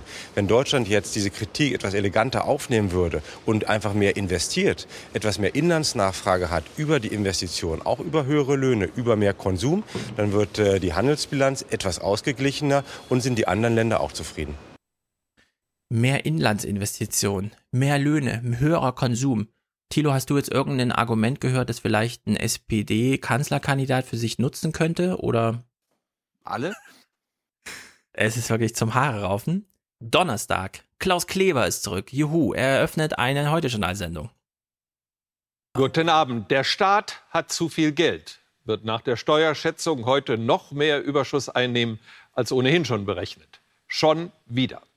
Was eigentlich erfreulich klingt, weil der Staat ja wir alle sind, wird zum Streitthema, weil der Staat das Geld uns allen ja erstmal abgenommen hat und zwar über die Jahrzehnte immer heftiger. Heutzutage werden Menschen, die kaum über dem Durchschnitt verdienen, vom Steuersystem behandelt wie vor 50 Jahren nur die größten Großverdiener. Und wenn so jemand beim Chef 100 Euro mehr raushandelt, dann erlebt er frustriert, dass fast die Hälfte vom hart verdienten Plus direkt ans Finanzamt geht. Steckte da vielleicht ein Argument für die SPD drinne? Hm, weiß auch nicht. Klaus Kleber höher besteuern. Klaus Kleber Äh, höher besteuern. Also das Ja, aber ZDF lieber, Hm? lieber, lieber Klaus Kleber, du als Spitzenverdiener, zur, du gehörst ja zu den Top 1% in Deutschland oder zu den Top 0,1% in Deutschland. Du zahlst doch jetzt historisch gesehen so wenig Steuern wie nie. Ja, und selbst Ja? Klaus Kleber kommt das nicht ganz äh, koscher vor, ja. Selbst er macht hier mal einen Punkt und das muss man sich echt vorstellen. Das ZDF fand jetzt, völlig zu Recht, das müssten wir doch nochmal ein bisschen erklären, oder? Wir haben jetzt eine Steuerschätzung, die alle Rahmen sprengt und wir haben jetzt äh, einen Finanzminister, der, ähm, naja, so ein bisschen Amok fährt in Europa und wir haben eine SPD, die sich genau nicht dazu äußert. Sollten wir nicht der SPD jetzt wirklich noch mal ein paar Argumente, vielleicht springen sie ja drauf an, dachte man sich beim ZDF. Also wir hören mal in diesen Bericht rein. Es geht so ein bisschen auch um die Einkommensteuer, wie das eben hier schon angekündigt wurde. Auch wenn es Klaus Kleber nicht so richtig sagte, das, was hier boomt, ist die Einkommensteuer, ja. Das sind wir alle. Ja, da fällt auch Kapitalertragssteuer drunter, aber um die geht's hier nicht. Das wisst ihr auch, Lohnsteuer und so weiter. Also wir hören mal, wie das in diesem Bericht, ich würde sagen, hier wird der SPD so ein bisschen Gerechtigkeitsnachhilfe gegeben. So im Sinne von, wollt ihr nicht mal kurz Pause machen von Wahlkampf, euch das hier mal angucken, was wir euch berichten, damit ihr neue Argumente für den Wahlkampf habt. Danach hören wir, ob jemand zugehört hat oder nicht bei der SPD. Die Einkommensteuer setzt sich derzeit so zusammen. Ein Grundfreibetrag ist steuerfrei. Dann geht es los mit 14 Prozent. Wer dann als Alleinstehender zusammen mit dem Grundfreibetrag um die 63.000 Euro brutto im Jahr erreicht, muss jeden Euro, den er darüber hinaus verdient, mit dem Spitzensteuersatz von 42 Prozent versteuern. Spitzensteuersatz heißt aber nicht unbedingt Spitzenverdiener. So war vor 60 Jahren noch das 20-fache des Durchschnittsverdienstes nötig, um den Spitzensteuersatz zu erreichen. Heute ist es gerade mal das eineinhalbfache. Liebe SPD, habt ihr das gehört? Hier steckt so der Subtext drinne. Ah, Spitzensteuersatz greift zu früh und ist zu niedrig. Habt ihr das gerade mitbekommen, liebe SPD, ja? Die SPD verweigert sich vollständig dieser Realität und es wird noch drastischer, wenn wir jetzt diesen Clip hier hören, ja? Es ist jetzt vergangene Woche. Wolfgang Schäuble äußert sich mal mit entsprechenden Worten zu dieser Steuerentwicklung, die er hier selbst verkündet. Nicht mal er traut sich das als eine tolle Leistung seines Ministeriums hinzustellen. Ich halte es für, für absurd, dass wir bei Alleinstehenden bei einer Größenordnung von etwa, zwei, etwa knapp über 50.000 äh, Euro steuerpflichtiges Einkommen schon im Bereich des Spitzensteuersatzes sind. Und Sie haben ja auch dieser Tage die Zahlen gehört, wie viele darin sind. Also, der IWF kommt und sagt, oh, Leute, ihr belastet diese äh, Löhne zu sehr. Die OECD macht die große Studie und sagt, es gibt ein totales Ungleichgewicht. Wolfgang Schäuble als Finanzminister sitzt da und sagt, es ist absurd, wie früh hier der Spitzensteuersatz greift, ja. Hm. Und jetzt wechseln wir mal wenn, zur SPD. Wenn, wenn, wenn Wolfgang Schäuble wenigstens jemanden kennen würde, der das ändern könnte. Ja, wirklich. Das ist wieder so dieses, er macht einen Appell an wen eigentlich? Okay. Hm. Klaus Kleber setzt jetzt mal den Ton. Es ist Wahljahr. Die Stimmen mehren sich, die das ändern wollen. Was noch nicht heißt, dass es auch passiert. Wie gesagt, es ist Wahljahr. Es ist Wahljahr. An dieser Wahl nehmen teil unter anderem, man muss es sich nochmal in Erinnerung rufen, die SPD. Deutsche Sozialdemokratie ist tatsächlich im Wahlkampf. Also wir springen zurück zum Montag. Jetzt kommen die SPD-Clips. Schleswig-Holstein-Wahl. Sievers hat ein paar Fragen an Frau Barley. Er gibt ihr jetzt das Angebot, sie könnten ja mal Wahlkampf machen. Gut, er stolpert hier mal so ein bisschen rein, aber danach hat Frau Bali die Sache eigentlich in der Hand. Sie könnte sie in der Hand haben, ja. Also wir hören uns mal kurz noch den äh, Schulzzug Einmarsch von Christian Sievers an. So, ich versuche jetzt mal auf alle Eisenbahnanalogien zu verzichten. Also auszukommen ohne entgleist und abgekoppelt und Abstellgleis und so, weil Katharina Barley, die Generalsekretärin der SPD, vermutlich den Tag verteufelt, an dem sie zum ersten Mal vom Schulzzug gehört hat. So, Christian Sievers hat jetzt, ähm, naja gut, er darf das als Journalist, er darf eine Sache ansprechen unter der Behauptung, mit der Behauptung, na, die wollte ich eigentlich gar nicht ansprechen, aber sie ist so lustig, ich spreche sie doch mal. Liebe Oma Erna, ich werde jetzt hier nicht singen, okay? Fährt denn der alte Schulz nicht? Schulz. Schulz. Fährt denn der alte Schulz? Schulz nicht fährt noch. So, die fünf Lücken im Clip überhören wir einfach. Oh Mann. Also, Christian Sievers sagt, Achtung, Achtung, ich möchte über dieses Thema gar nicht sprechen, aber es ist so lustig, dass ich es doch anspreche unter der Behauptung, ich will es ja eigentlich gar nicht ansprechen, aber deswegen muss ich es ja kurz ansprechen, damit alle wissen, was ich eigentlich nicht ansprechen will. Katharina Barley hat jetzt jede Chance, diese völlig themenfreie äh, Einstiegssituation zu nutzen, um ein paar Argumente zu machen. Was macht sie? Sie spricht Themen an, um darüber zu reden, dass sie die eigentlich gar nicht ansprechen wollte, weil die völlig blöd sind, aber sie spricht sie deswegen an, damit man weiß, was sie eigentlich nicht ansprechen wollte. Ähm, es war auch ein kurioses Wahlkampfende. Ähm, da spielten ja auf einmal Sachen eine Rolle, ähm, die mit Politik nicht mehr viel zu tun hatten. Ähm, ja, das müssen wir wirklich schnell abhaken und nach vorne schauen. Da spielen Sie jetzt aus Ihrer Sicht auf das aus Ihrer Sicht missglückte Interview Ihres eigenen Ministerpräsidenten an in der Bunden über sein Privatleben, seine ehemalige Frau. Ja, das wollte ich gerade ansprechen, aber eigentlich nicht ansprechen. Schön, dass Sie es auch nochmal betonen in der Nachfrage.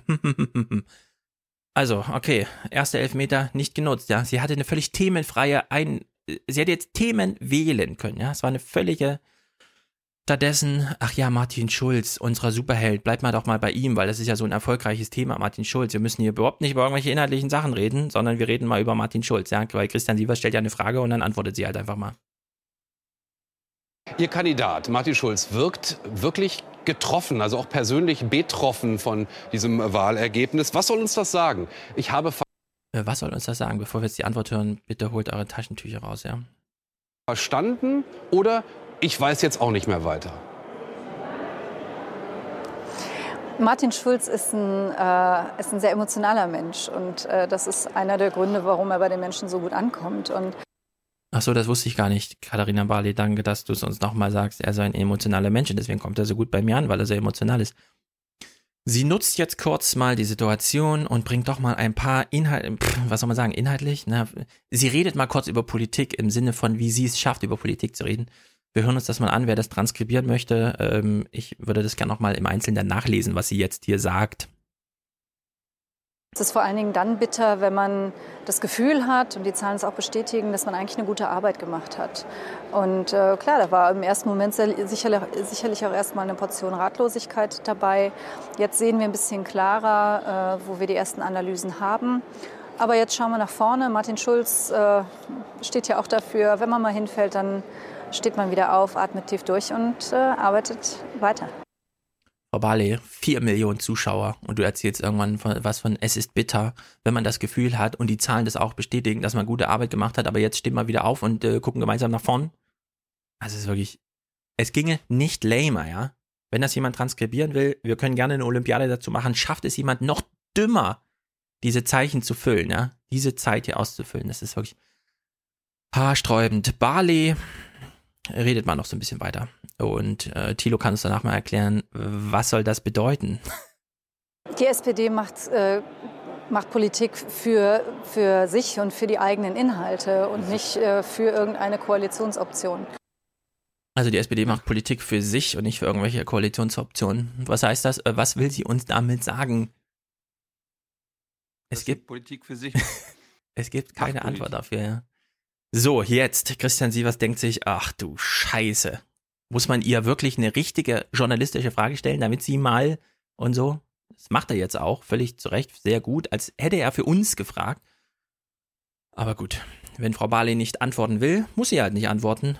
Fail, ja? Aber Christian Sievers hier eine gute Frage. Jetzt äh, hat man heute auch Ihren Ex-Parteichef erleben können. Ich bin sicher, Sie haben ihn auch aufmerksam verfolgt, Sigmar Gabriel. Er hat mehrfach betont, welch guter Freund er ist für den neuen französischen Präsidenten und hat einen deutsch-französischen Investitionsfonds vorgeschlagen. Der Mann ist umtriebig im Moment, als wäre er selbst der Kanzlerkandidat. Was glauben Sie, wie kommt das bei den SPD-Wählern an? Wenn die sagen könnten, Momente mal, sollen jetzt wir in Deutschland für Frankreich bezahlen?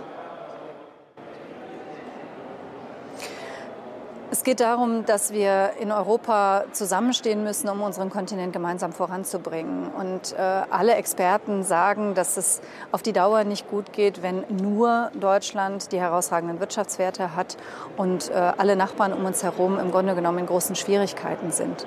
Deswegen ist es richtig, auch zu sehen, wie Impulse geschaffen werden können in anderen Mitgliedstaaten. Am Ende äh, nützt das auch uns. Wir sind vor allen Dingen auch eine Exportnation. Und es geht ja jetzt nicht darum, irgendetwas zu verschenken, sondern es geht darum, äh, ja, Kräfte zu bündeln und äh, gemeinsam das Beste für beide Länder herauszuholen. Also, alle Experten sagen, Kräfte bündeln, das Beste für alle herausholen. Das ist Projekt 18, ja, für die SPD. Das ist unfassbar. Die, die Antwort ist doch so einfach. Währungsunion, Schuldenunion, weil Geld ist Vermögen, ist gleich Verschuldung. Versteht jeder. Ja, jeder Aufwachen-Podcast-Hörer hätte das hier 1A auf die Bühne gekriegt, ja. Aber dann kommt der Sievers und der Spiegel und sagt, wir sollen für alle anderen zahlen? Nee. Ja, man muss sich jetzt hier mal ein Beispiel an Trump nehmen. Trump kam mit der dümmsten vorstellbaren Idee. Ich baue eine Mauer. Und das hat er dann durchgehalten gegen alle Widerstände und er wurde damit gewählt. Die SPD, bin ich mir sicher, die könnte eine gute Idee am Anfang mal setzen und die dann auch durchpowern, ja. Ja, da kommen am Anfang halt Spiegel und alle und wollen irgendwie hier und so, aber ja, es ist, äh, es ist haarsträubend. Es ist haarsträubend. Wir hören uns mal das Ende von diesem Gespräch an. Frau Balli, in einem Wort, wie wichtig ist ein Sieg für die SPD in Nordrhein-Westfalen? Na, sehr wichtig natürlich. Katharina Barley, herzlichen Dank fürs Gespräch heute Abend hier im Heute-Journal. Danke Ihnen. Boah, das ist wirklich. So, jetzt Martin Schulz. Wir hören jetzt zwei Clips von Martin Schulz. Martin Schulz ist zweimal die Woche aufgetreten. Einmal am Tag der neuesten Steuerschätzung, 50 Milliarden plus. Hätte er eine Idee, was man mit dem Geld macht? Wir hören jetzt mal Martin Schulz. Stellen uns vor die Frage, hat er eine Pressekonferenz anberaumt? Hat er einen Facebook-Livestream gemacht? Hat er Fragen beantwortet? Nein, er stand vor Vielmann auf der Straße und wurde durch Zufall interviewt. Wer nicht in die Infrastruktur unseres Landes, nicht in Forschung, in Qualifizierung, in Bildung äh, in- investiert, äh, trägt dazu bei, dass wir nicht nur die Chancen der nächsten Generation nicht äh, entsprechend äh, stärken, sondern dass wir von der Substanz leben. Äh, wer nicht investiert, lebt von der Substanz. Das ist ja guten Morgen, Herr äh, Schulz. Schulz hat noch einen zweiten Auftritt gehabt. Diesmal nicht spontan auf der Straße mit irgendwelchen Bodyguards im Hintergrund und Journalisten vor ihm, sondern Im Hintergrund war Matthias Feldhoff, ja, hier ZDFler, Mhm. PBK-Vorstand und so. Ja. man hat. Links, guck mal. Mhm, ja. Man hat Martin Schulz auch mal ein Podium gegeben. Am Tag nach der Schleswig-Holstein-Wahl. Nach allem, was wir jetzt gehört haben, selbst Wolfgang Schäuble sagt, es ist absurd, wie wir die Einkommen belasten in Deutschland. Es ist absurd, hat er gesagt. Absurd war sein Wort. Jetzt hören wir mal Martin Schulz. Er hat ein Rednerpult, er hat eine Bühne. Sie steht in Berlin bei der Industrie- und Handelskammer. Und wir hören Folgendes, ja, mit folgendem großen Aufschlag möchte ähm, Martin Schulz jetzt in den restlichen Wahlkampf ziehen. Schulz arbeitet daran, ringt um mehr inhaltliches Profil. Am Nachmittag für Unternehmen der Versuch, mit Wirtschaftspolitik in die Offensive zu gehen. Es gibt zwei Gefahren in einem Wahlkampf. Und die will ich heute auch offen ansprechen. Das sind unerfüllbare Sozialversprechen und es sind unerfüllbare Steuersenkungsversprechen. Beides wird es mit mir nicht geben. Er steht echt auf der Bühne. In der Woche, in der eine Steuerschätzung von 50 Milliarden plus rauskommt, in der Schäuble da sitzt und es gar nicht mehr verteidigt, sondern sagt, es ist absurd, wie wir das Steuergeld, ja, die Belastung verteilen und sagt dann, mit mir wird es weder unerfüllbare Sozialstaatsversprechen noch Steuerversprechen geben. Da muss man echt sagen, wir haben schon einen Lindner, der sieht besser aus, der ist jünger und der kann besser reden als du. Noch einen brauchen wir nicht, lieber Martin. Nachvollziehbar. Es ist so gruselig. Diese sozialdemokratische Partei hat den absoluten, äh, ich würde sagen, sie hat, äh, wenn man überlegt, was sie verdient, würde ich sagen, zwei Prozent über der AfD würde ich ihr noch zugestehen, ja. Für alles andere habe ich kein Verständnis. Selbst Schäuble, ja, dem wir immer unterstellen, er ist so ein arroganter Arsch und so, nutzt alles nur aus, äh, macht da so seine eigene Agenda und nimmt auf niemanden Rücksicht. Selbst er macht sich jetzt mal drüber lustig, weil er kann hier unkritisiert von seiner politischen Konkurrenz einfach mal sowas sagen, beispielsweise bei irgendwelchen Finanzministertreffen. Je stärker Frankreich, umso besser für Europa. Und wir sind äh, zu jeder Zusammenarbeit bereit. Jawohl. Da fragt kein SPD-Typ nach, ja, für welche Zusammenarbeit genau, wo sind denn Grenzen, sollten wir die nicht mal ein bisschen weiterziehen, beispielsweise von vor den Eurobonds hinter die Eurobonds die Grenze verschieben über das Diskussionsmaterial? Mm -mm. Also, der politische Gegner kann machen, was er will, ja. Die CDU trumpft ja einfach auf mit irgendwelchen Pseudosprüchen.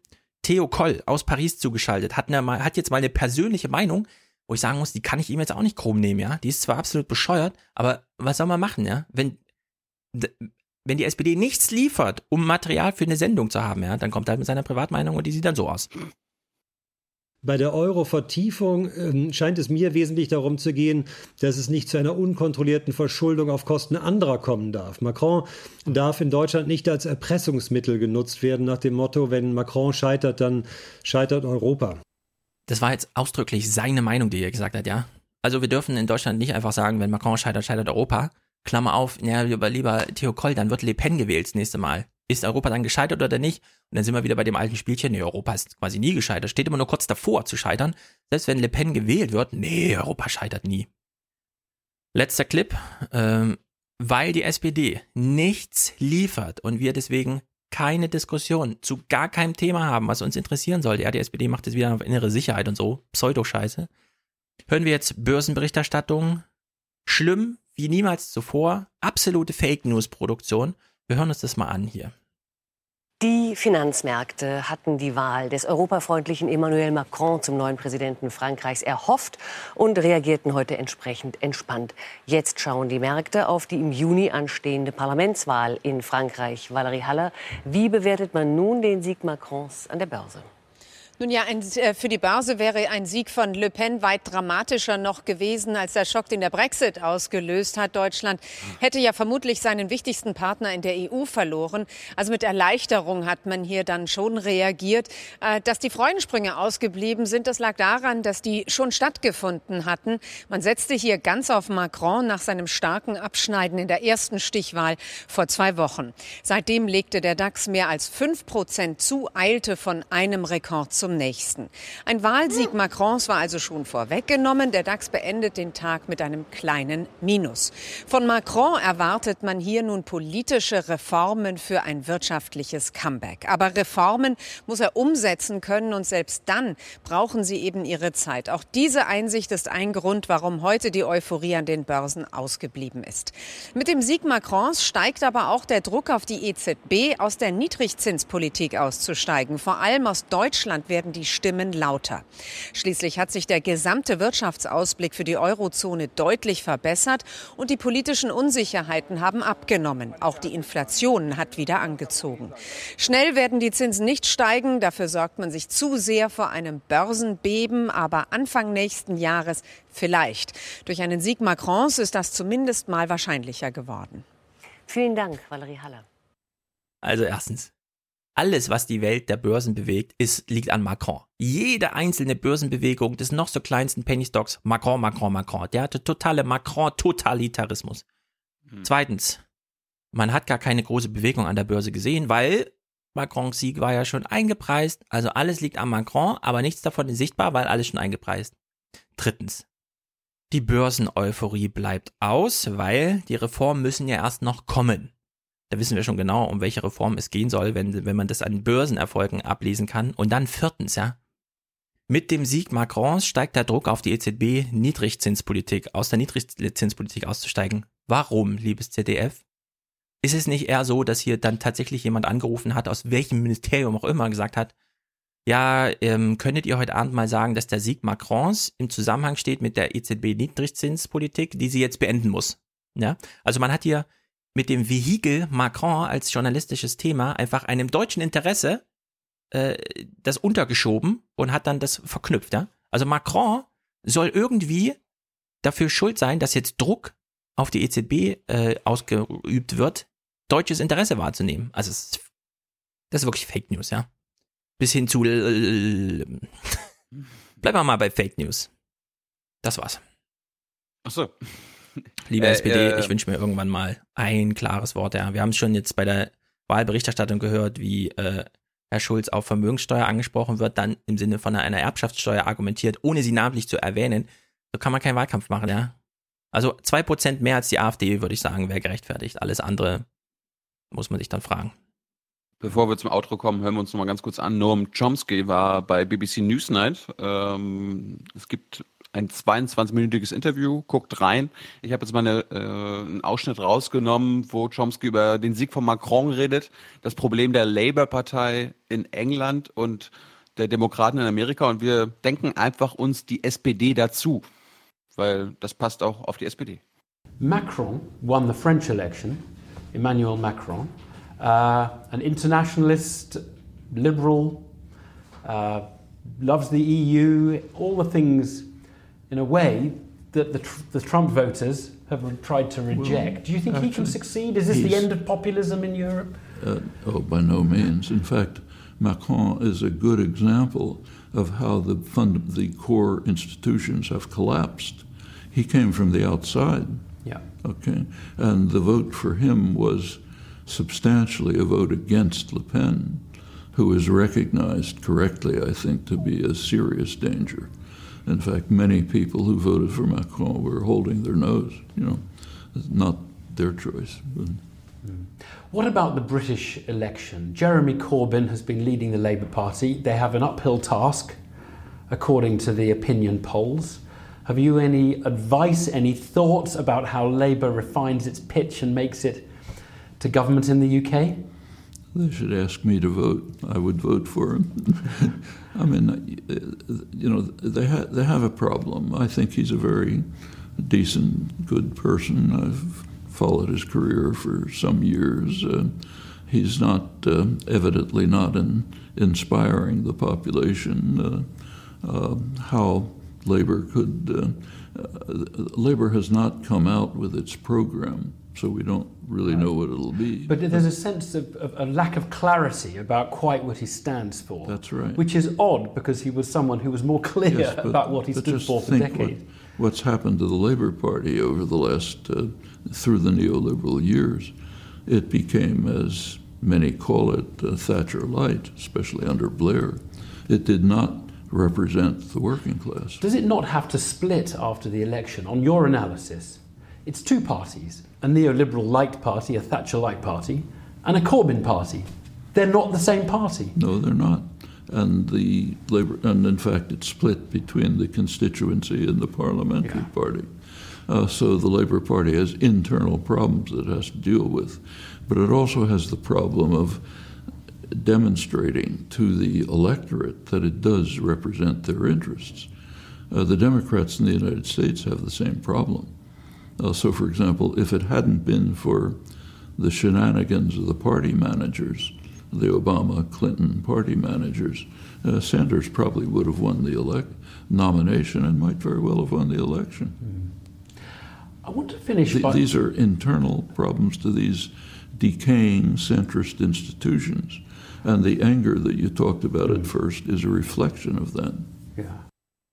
Ja, Ich glaube, das ist, das ist auch ein äh, wichtiger Punkt. Ich meine, denk an Marco Bülow zurück. Die SPD an sich ist in sich gespalten. Es gibt die SPD-Elite, ne, die Oppermanns, die Gabriels, die Nahles und so weiter und so fort. Und die vertreten eine ganz andere Politik als die Basis, die SPD. Als, als die Ja. Jusos, als die, äh, Wobei Corbyn das Problem hat, bei Brexit ist Boris Johnson durch die englischen Betriebe gegangen, die eigentlich komplett Labour dominiert waren und hat die alle auf seine Seite geholt mit ich bin der Typ, der für euch den Brexit macht und seitdem sind das alles konservative Wähler. Mhm. Und ich meine, in England gibt es eigentlich gar keine Labour-Wähler mehr. Es gibt ja keinen, der da irgendwie morgens zur Arbeit geht und dann schuftet, schuftet, schuftet mit den üblichen äh, Verträgen auf Lebenszeit und bla bla und dann irgendwie diese typisch sozialdemokratische Hilfe braucht, sondern die sind ja alle schon in völlig anderen Sphären. Die kann man da nicht abholen. Hm. Aber wir holen euch am Dienstag ab äh, zur Folge 206. Dafür brauchen wir noch Präsentatoren, Unterstützer, Produzenten. Äh, das könnt ihr werden. Geht einfach auf per PayPal, ne, Überweisung. Ansonsten hört ihr jetzt im Outro unser Gespräch mit Thomas Wiegold. Das haben wir gestern schon aufgezeichnet. Es geht um, äh, was bei der Bundeswehr so geht. Ne? Ist ja alles in Ordnung da derzeit? Ja, da ist alles super.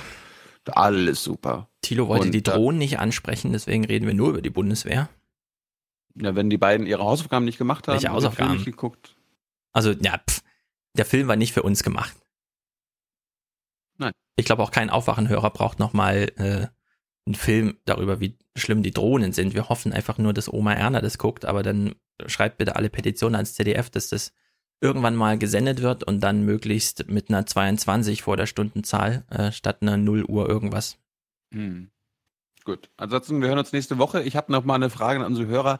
Äh, ich würde ja mal gerne demnächst mit Stefan mal eine Woche lang heute Journal und Tagesthemen sein lassen und wir würden mal eine Woche lang österreichische Nachrichten machen.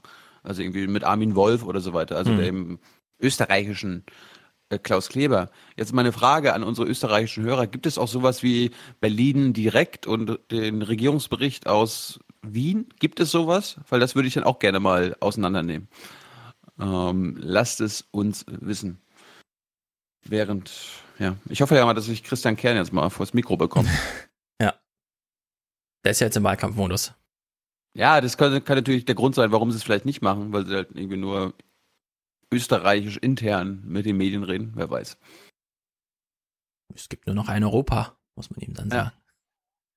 Wir Es gibt nur noch Europa-interne Politiken. Genau. Gut, viel Spaß mit Thomas Wiegold. Bis Jo, nächste Woche. bis denn. So, willkommen mit dem Outro, das wir einen Tag vorher produziert haben. Äh, hallo, Herr Wiegold. Moin, Thilo. Na? Ich bin der Herr Wiegold. Lasst euch hier nicht in die Irre führen. Ja, ja, ja. Thomas, äh, gib uns mal aus deiner Sicht zunächst erstmal ein Update. Was ist bei der Bundeswehr los? Ja. Ja, Chaos. Verzweiflung, Durcheinander. Nee, wir haben, wir haben so ein paar Stränge, die, die so quer durcheinander laufen und das macht es, glaube ich, so kompliziert. Wir haben die eine Sache, die ist relativ unstrittig. Es gibt ein paar Jungs, wie viele genau weiß man noch nicht, die äh, nicht nur nach rechts abgedriftet sind, sondern nach mhm. allem, was die Bundesanwaltschaft sagt, in Richtung Rechtsterrorismus abgedriftet sind. Und das ist der Vorwurf, äh, Anschläge geplant haben, eine schwere staatsgefährdende Gewalttat. Unstrittig ist, sie haben Munition beiseite geschafft, 1000 Schuss, die überwiegend von der Bundeswehr und ähnliche Dinge. Und unstrittig ist auch, dass äh, der Hauptbeschuldigte, dieser Franco A., der immer genannt wird, dass der schon vor drei Jahren äh, eine Masterarbeit abgeliefert hat, die also mit rassistisch und rechtsextremistisch noch zurückhaltend umschrieben ist. Hast du, hast, aber, du sie, hast du sie gelesen, Thomas? Ich habe sie gelesen, ja. Okay. Äh, jetzt kommt dann wieder die Frage, die, die kriege ich dann nämlich immer, ja, sagen Sie doch mal, veröffentlichen Sie die doch, wo ist die denn und so weiter. Möchte ich eigentlich nicht so gerne machen. Nicht nur, weil ich dann in irgendwelche urheberrechtlichen Fallen tappen könnte, sondern weil ich auch der Meinung bin, dass man das nicht unbedingt verbreiten muss. Die relevanten so. Teile sind ja auch veröffentlicht. Ja, äh, das sind, äh, man muss eigentlich mal so 20, 30 Seiten daraus lesen, um diese, diese ganze mhm. Gedankenwelt da mitzubekommen. Tilo nicht heimlich rauchen. Kannst ruhig offen machen. Wir sehen es doch eh. So. Gut, so, lass uns noch mal anfangen. Also Franco A., das war ja der große Aufschlag. Ja, er wurde festgenommen durch die ähm, genau. österreichische Hilfe. Und das genau. Erste, was dann zu hören war, er hat eine Todesliste. Nicht er. Todesliste ist nicht so ganz klar, die hatte ein Komplize offensichtlich. Mhm. Also es gab eine Liste mit verschiedenen Politikern, Aktivisten, Organisationen, die fing an beim früheren Bundespräsidenten Gauck und ging runter bis zu Aktivistengruppen in Berlin. Mhm. Äh, jetzt ist nicht so ganz klar, wie konkret das alles schon war. Der Berliner Polizeipräsident hat neulich gesagt, es gab zumindest für diese Institution in Berlin keine nachweisbare konkrete Anschlagsplanung. Also man kann nicht sagen, die haben schon gesagt, dann und dann fahren wir dahin und dann und dann machen wir das. Ähm, wie sich das konkret dann in, der, äh, in den weiteren Ermittlungen rausstellen wird, das ist ja alles noch offen. Da sagt der Generalbundesanwalt zurzeit eigentlich nichts. Der hat sich allerdings bei der Festnahme des zweiten Soldaten schon ziemlich aus dem Fenster gehängt und von diesen Plänen berichtet. So, das ist Zu die dieser, Geschichte. Hm, diese Komplizenkameradschaft. Zählt da schon der, es war ja angeblich auch ein Bundeswehrsoldat mit rein, der von Seiten des BAMF aus mh, hm, die Flüchtlingsanerkennung gemacht hat. Nee, der ist raus. Also das, ah, ja. äh, das haben auch viele nicht mitbekommen. Es gab, äh, der hat ja nicht die Anerkennung gemacht. Das haben ja keine Soldaten die Anerkennung gemacht, sondern die haben geholfen bei der Erfassung, bei der Aufarbeitung von Akten und solche Sachen. Als Entscheider durften sie nicht eingesetzt ah, ja. werden. Okay. Das mhm. war auch eine klare Aussage voriges Jahr oder sogar 2015 schon. Bundeswehrsoldaten, die zur Hilfe zum BAMF gehen, dürfen nicht über Asylanträge entscheiden, weil das wäre faktisch ein Einsatz der Bundeswehr im Innern. Ah ja, Und damit verfassungsrechtlich nicht möglich. Mhm. Das gab es also nicht. Es gab einen Stabsfeldwebel der Reserve, der mit diesem angeblichen syrischen Flüchtling zu tun hatte, als den sich Franco A. ausgegeben hat. Aber da ist inzwischen geklärt, die kannten sich nicht, die hatten nichts miteinander zu tun. Okay. Also das war, äh, ja, es war ein Soldat, aber da gibt es keine, keine Verbindung. So, und jetzt. Wäre, äh, hm? Hm? Mich, mich, mich interessiert ja, was wäre passiert, wenn der Franco in Österreich nicht aufgegriffen wäre? Also wäre das überhaupt irgendwann rausgekommen? Das ist also, die große Frage. Also es ist nur durch diesen zufälligen Waffenfund am Flughafen in Wien rausgekommen. Und ob und wann es rausgekommen wäre, keine Ahnung. Vielleicht wäre es ja auch zu diesen Anschlägen gekommen. So, jetzt haben wir also Franco A. und seinen kleinen Kameraden Kosmos. Ähm, jetzt ja. hat äh, Klaus Kleber im Heute-Journal mit Marco Seliger vom Chefredakteur Loyal ist er äh, gesprochen ja. und hat ihm gegenüber die Frage gestellt, haben wir es da mit einem NSU in der Bundeswehr zu tun? Ist das eine legitime ja, Frage gesehen. mittlerweile oder? Äh, naja gut, die Frage die kommt natürlich. Es gibt immer legitime Fragen. Man, man muss halt dann auch die entsprechenden Antworten geben. Ich muss mal eben in Klammern sagen, der Marco Seliger macht das, wie ich finde, beste verteidigungspolitische Magazin in Deutschland. Loyal wird zwar vom Reservistenverband rausgegeben, ist aber deutlich unabhängiger in dem, was sie schreiben, als manches andere sogenannte Fachblatt. Zum Beispiel Thema- Die, die Augen geradeaus und so, oder was? Ja, nee, ich meine. Wie heißen denn die bundeswehrinternen Nee, sag ich jetzt. Nee, Ah. ist nicht bundeswehrintern. Es so. gibt, gibt so ein paar, die, sagen wir mal, sehr rüstungszentriert sind. Und, Rheinmetall ähm, Nachrichten. Äh, na, etwas anders. Ich nenne jetzt hier keine Namen, Okay. aber, da Mom- muss man sagen, Moment, Leute, Moment. ja, Es, es, es gibt äh, bundeswehrnahe Zeitschriften, die Heckler und Koch und Rheinmetall und so sponsern? äh, umgekehrt. Wie? Es, es gibt Zeitschriften, die sogenannte Fachpresse.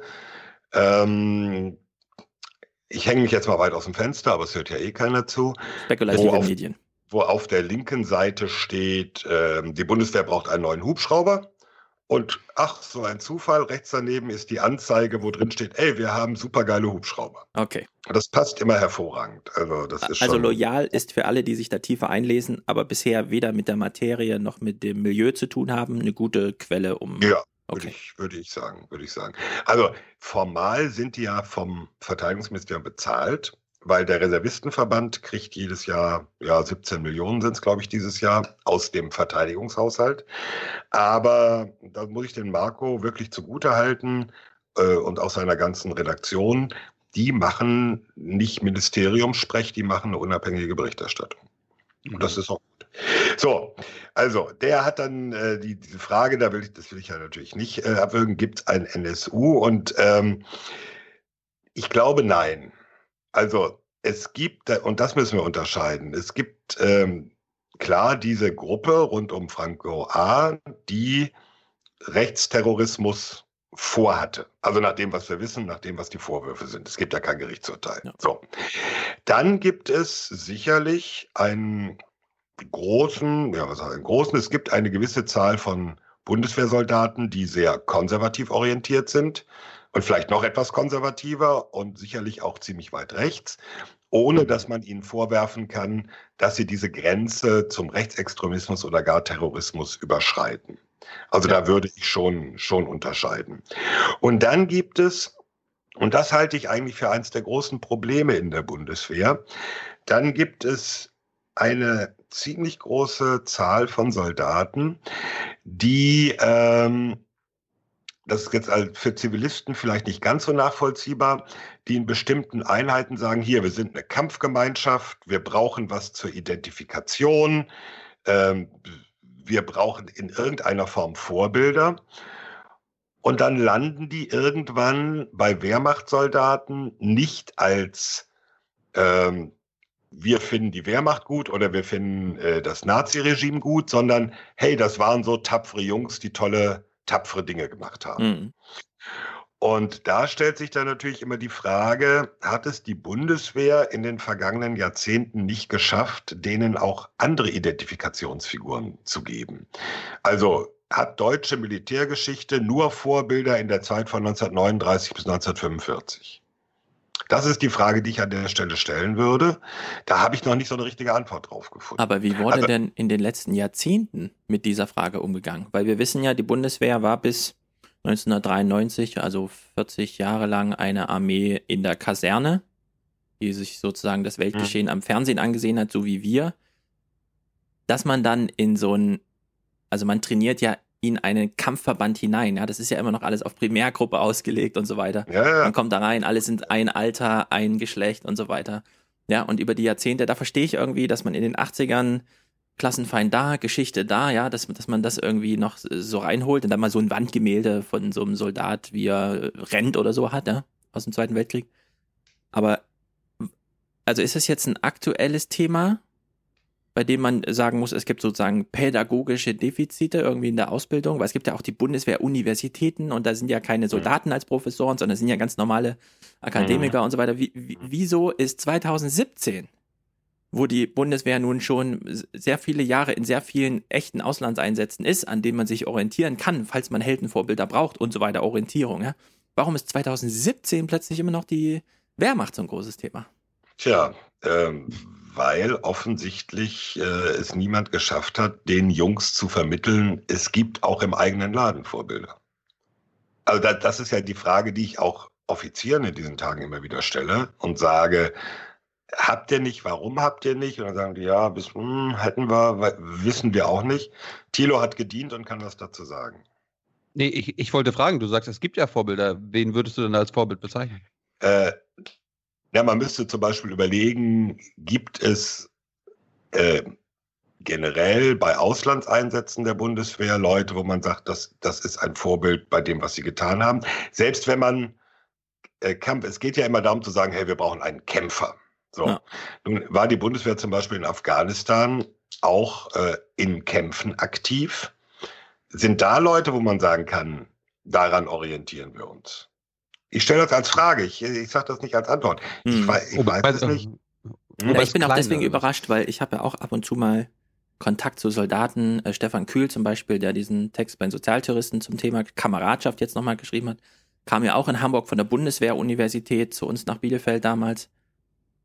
Und mein Gefühl war immer, naja, so als Soldat, auf der einen Seite ähm, kann man schon sehr wohlwollend und gut darüber reden, dass man eine gewisse Anerkennung erfährt, wenn man mit einer Uniform rumläuft und dann vielleicht sogar nicht alleine ist, sondern sozusagen im zivilen Kollektiv ja, durch Hamburg läuft und man hat eine Uniform an. Auf der anderen Seite, und da war ich sehr überrascht, ist ja, dass die freiheitlich-demokratische Grundordnung tatsächlich so ein mm, Stolzpfeiler ist, ja. Das auch ein bisschen mhm. Distinktionsmerkmal zu anderen Armeen auf der Welt ist. Dann gibt es die ganzen, äh, hast du ja auch wieder drüber geschrieben jetzt bei Augen geradeaus, äh, diese Panzerübungen und so weiter, bei denen die Amerikaner immer groß kommen, ja, und dann immer ablosen und äh, sich quasi Bundeswehr und Bundesheer den Sieg da immer zuschustern. ja, also es gibt doch genug. Ja, ganz so ist nicht, aber die Amis äh, waren schon sehr irritiert, dass sie ja. zwei Jahre hintereinander da doch ein bisschen weiter hinten blieben. Ja. Also es gibt doch genug. Freiheitlich-demokratische Grundordnung, dieses deutsche Prinzip, ja. die einzige Demokratie, abstrakt. die aus sich heraus und so weiter. Warum, warum diese Wehrmacht? Ja, also hin, das ist hinreichend abstrakt. Mhm.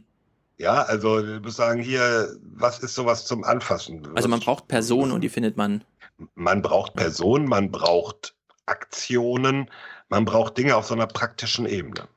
und jetzt innere Führung. Marco Seliger hat ja in dem Gespräch mit Kleber noch einmal betont, ich weiß nicht genau, ob es so zeitgleich war, aber die Wehrpflicht wurde abgeschafft so, man hat plötzlich nicht mehr mit äh, sozusagen einem äh, Querschnitt der jungen Gesellschaft zu tun, sondern mit denen, die halt aus irgendwelchen Gründen, warum auch immer, sich dafür entscheiden, zur Bundeswehr zu gehen.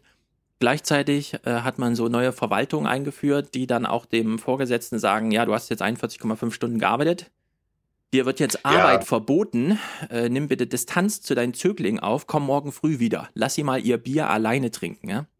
Wie schätzt du diese Situation ein? Also ist da zu also, viel Verwaltung plötzlich reingerutscht in dieses Kameradschaftliche? Naja, also es sind ein paar Dinge zusammengekommen. Ähm, Bundeswehr war schon immer eine Bürokratie, äh, habe ich auch von Thilo gelernt. Ne? Der war auf der Schreibstube und weiß, wie viel Bürokratie es gab. Das ist äh, nichts, äh, nichts richtig Neues. Gleichzeitig wurde die Truppe verkleinert, deutlich verkleinert. Die Wehrpflicht wurde abgeschafft. Es wurden Standorte aufgegeben. Es gibt zum Beispiel für alle Soldaten über 25, unabhängig vom Dienstgrad, nicht mehr die Verpflichtung, in der Kaserne zu wohnen. Hm. So, das ist erstmal nicht mehr die Verpflichtung. Das heißt aber auch andersrum, da äh, sagt die Bundeswehrverwaltung, super, für die brauchen wir gar keine Stube mehr in der Kaserne. Die können sich ja auf dem freien Wohnungsmarkt irgendwo eine Bude suchen.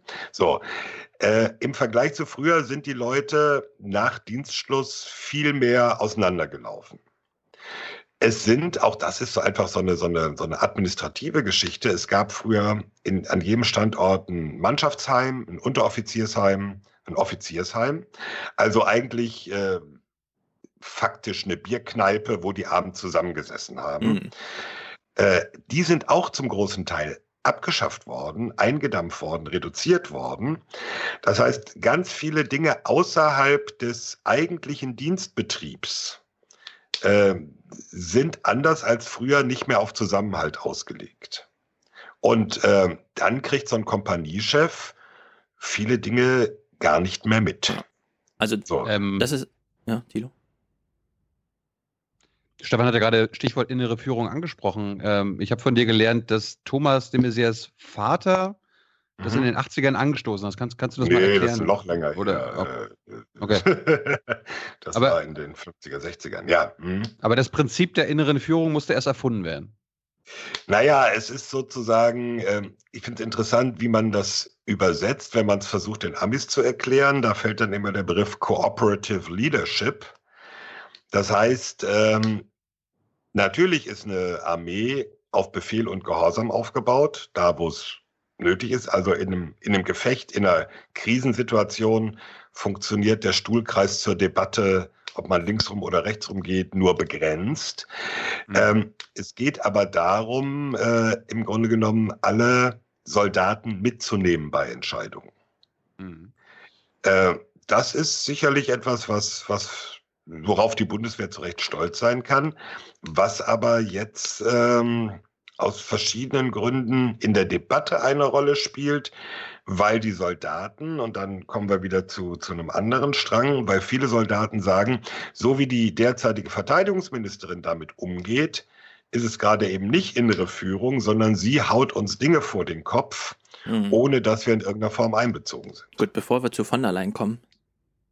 Das, ich wollte mal, ich wollte mal, ich, ich wollte mal ganz kurz die Grundsätze. Es gibt ja Grundsätze der inneren Führung. Ja, es gibt äh, eine ganze Dienstvorschrift, ja, ja, ein ganzes. Ja, aber, äh, äh, aber Wikipedia hat hier die Grundsätze mal kurz aufgelistet. Kann ich ja mal. Oh, äh, muss ich mal vorlesen. Wikipedia aufmachen. Ja, liest mal. Kilo liest. Also die Grundsätze: Integration in Staat und Gesellschaft, das Leitbild vom Staatsbürger in Uniform, die ethische, rechtliche und politische Legitimation des Auftrages, die Verwirklichung wesentlicher staatlicher und gesellschaftlicher Werte in den Streitkräften, Grenzen für Befehl und Gehorsam, die Anwendung des Prinzips Führen mit Auftrag, die Wahrnehmung der gesetzlich festgelegten Beteiligungsrechte der Soldaten und die Wahrnehmung des im Grundgesetz garantierten Koalitionsrechts. Mhm. Was, was, heißt das Letzte? Das, äh, was ist das Koalitionsrecht? Das heißt, ja, das heißt zum Beispiel, dass äh, es also sowas wie den Bundeswehrverband gibt. Also Soldaten können ja in dem Sinne nicht eine Gewerkschaft gründen. Ja. Das ist ähnlich wie bei Beamte. Äh, die können nicht streiken, Beamte können auch nicht streiken. Aber äh, damit ist dann festgelegt, äh, natürlich kann ein Soldat äh, sich organisieren in einer Interessensvertretung. Also die größte ist der Bundeswehrverband. Es gibt auch noch ein paar andere. Das ist damit gemeint. Okay. Genauso hier Beteiligungsrechte, das ist schon sehr fein ausziseliert. Es gibt ja dann auch sowas wie Vertrauenspersonen und äh, analog zu den Personalräten gibt's äh, Gesamtvertrauenspersonen. Oh Gott, ich kriege die Begriffe, aber jedenfalls all mhm. diese Dinge, mhm. wo also äh, eine gewisse Mitsprache von Soldaten in diesen Entscheidungen mit äh, ja, vorgesehen ist jedenfalls. Mhm. Hm. Die Bundeswehr, die also diese Prinzipien der inneren Führung hat, äh, also ich meine, Vertrauensleute und so, das klingt immer noch so wie, wie so ein IG Metall geführter Betrieb im Grunde 1960, ja. ja.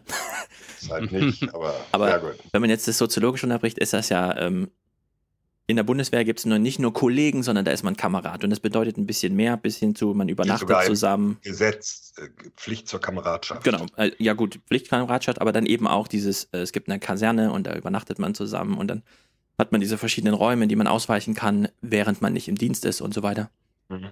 Wenn man jetzt so von außen auf dieses Bundeswehr-Debakel gerade guckt mit der kleinen Gruppe da, der man dann, so wie Klaus Kleber dann halt so NSU-Prinzipien unterstellt, würde man ja eigentlich fast so sagen, ne, da ist halt zu viel Kameradschaft. Jetzt klingt es aber so, ja. weil, weil du schon sagst, naja, aber genau, du hast es eben schon aufgeklärt mit, naja, es gibt halt das Arbeitszeitregelung, äh, ab 25 muss die man nicht ich mehr. übrigens gut finde, genau. also mit der Arbeit. Also es, es hat schon einen Sinn, dass man nicht sagt, Jungs, Arbeitszeit mhm. interessiert mhm. uns ein Scheißdreck. Äh, es ist mal die Frage, wie man es organisiert und wie man damit umgeht. Also die, die Leute, ne, äh, es gibt dann Leute, die sagen, ja gut, dann bin ich in der Woche so und so viele Stunden, hänge aber nur rum. Mhm. Und dann, dann genau. ist es mir doch lieber, ich ziehe mal so eine 60-Stunden-Woche durch mit einer strammen Nachtübung ja. und habe dann hinterher ein paar Tage frei oder sowas, aber halt mich nicht sklavisch an diese schematischen Regelungen. Genau, und das strahlt jetzt aus. Äh, ab 25 muss man nicht mehr in der Kaserne übernachten, man hat Arbeitszeitregelung. Würde man, könnte man im Grunde auch sagen, es ist jetzt zu wenig Kameradschaft, beziehungsweise die, die noch so eng in der Kaserne blieben, blieben irgendwie unter sich. Also die großen Prinzipien der sozialen Kontrolle, die die Kameradschaft mitgebracht hat, die gibt es gar nicht mehr. Und deswegen ist das jetzt so ins Kleine, in die Ecken, ja, in die Nischen es, abgewandert. Ist ein, ist, ein bisschen geht es in die Richtung. Also äh, ich denke, das, das spielt mit, mit eine Rolle. Also das muss ja nur nicht heißen, dass die dann alle in den Extremismus abdriften und äh, alle rechte Terroristen werden, nur weil sie in diesen Kleingruppen.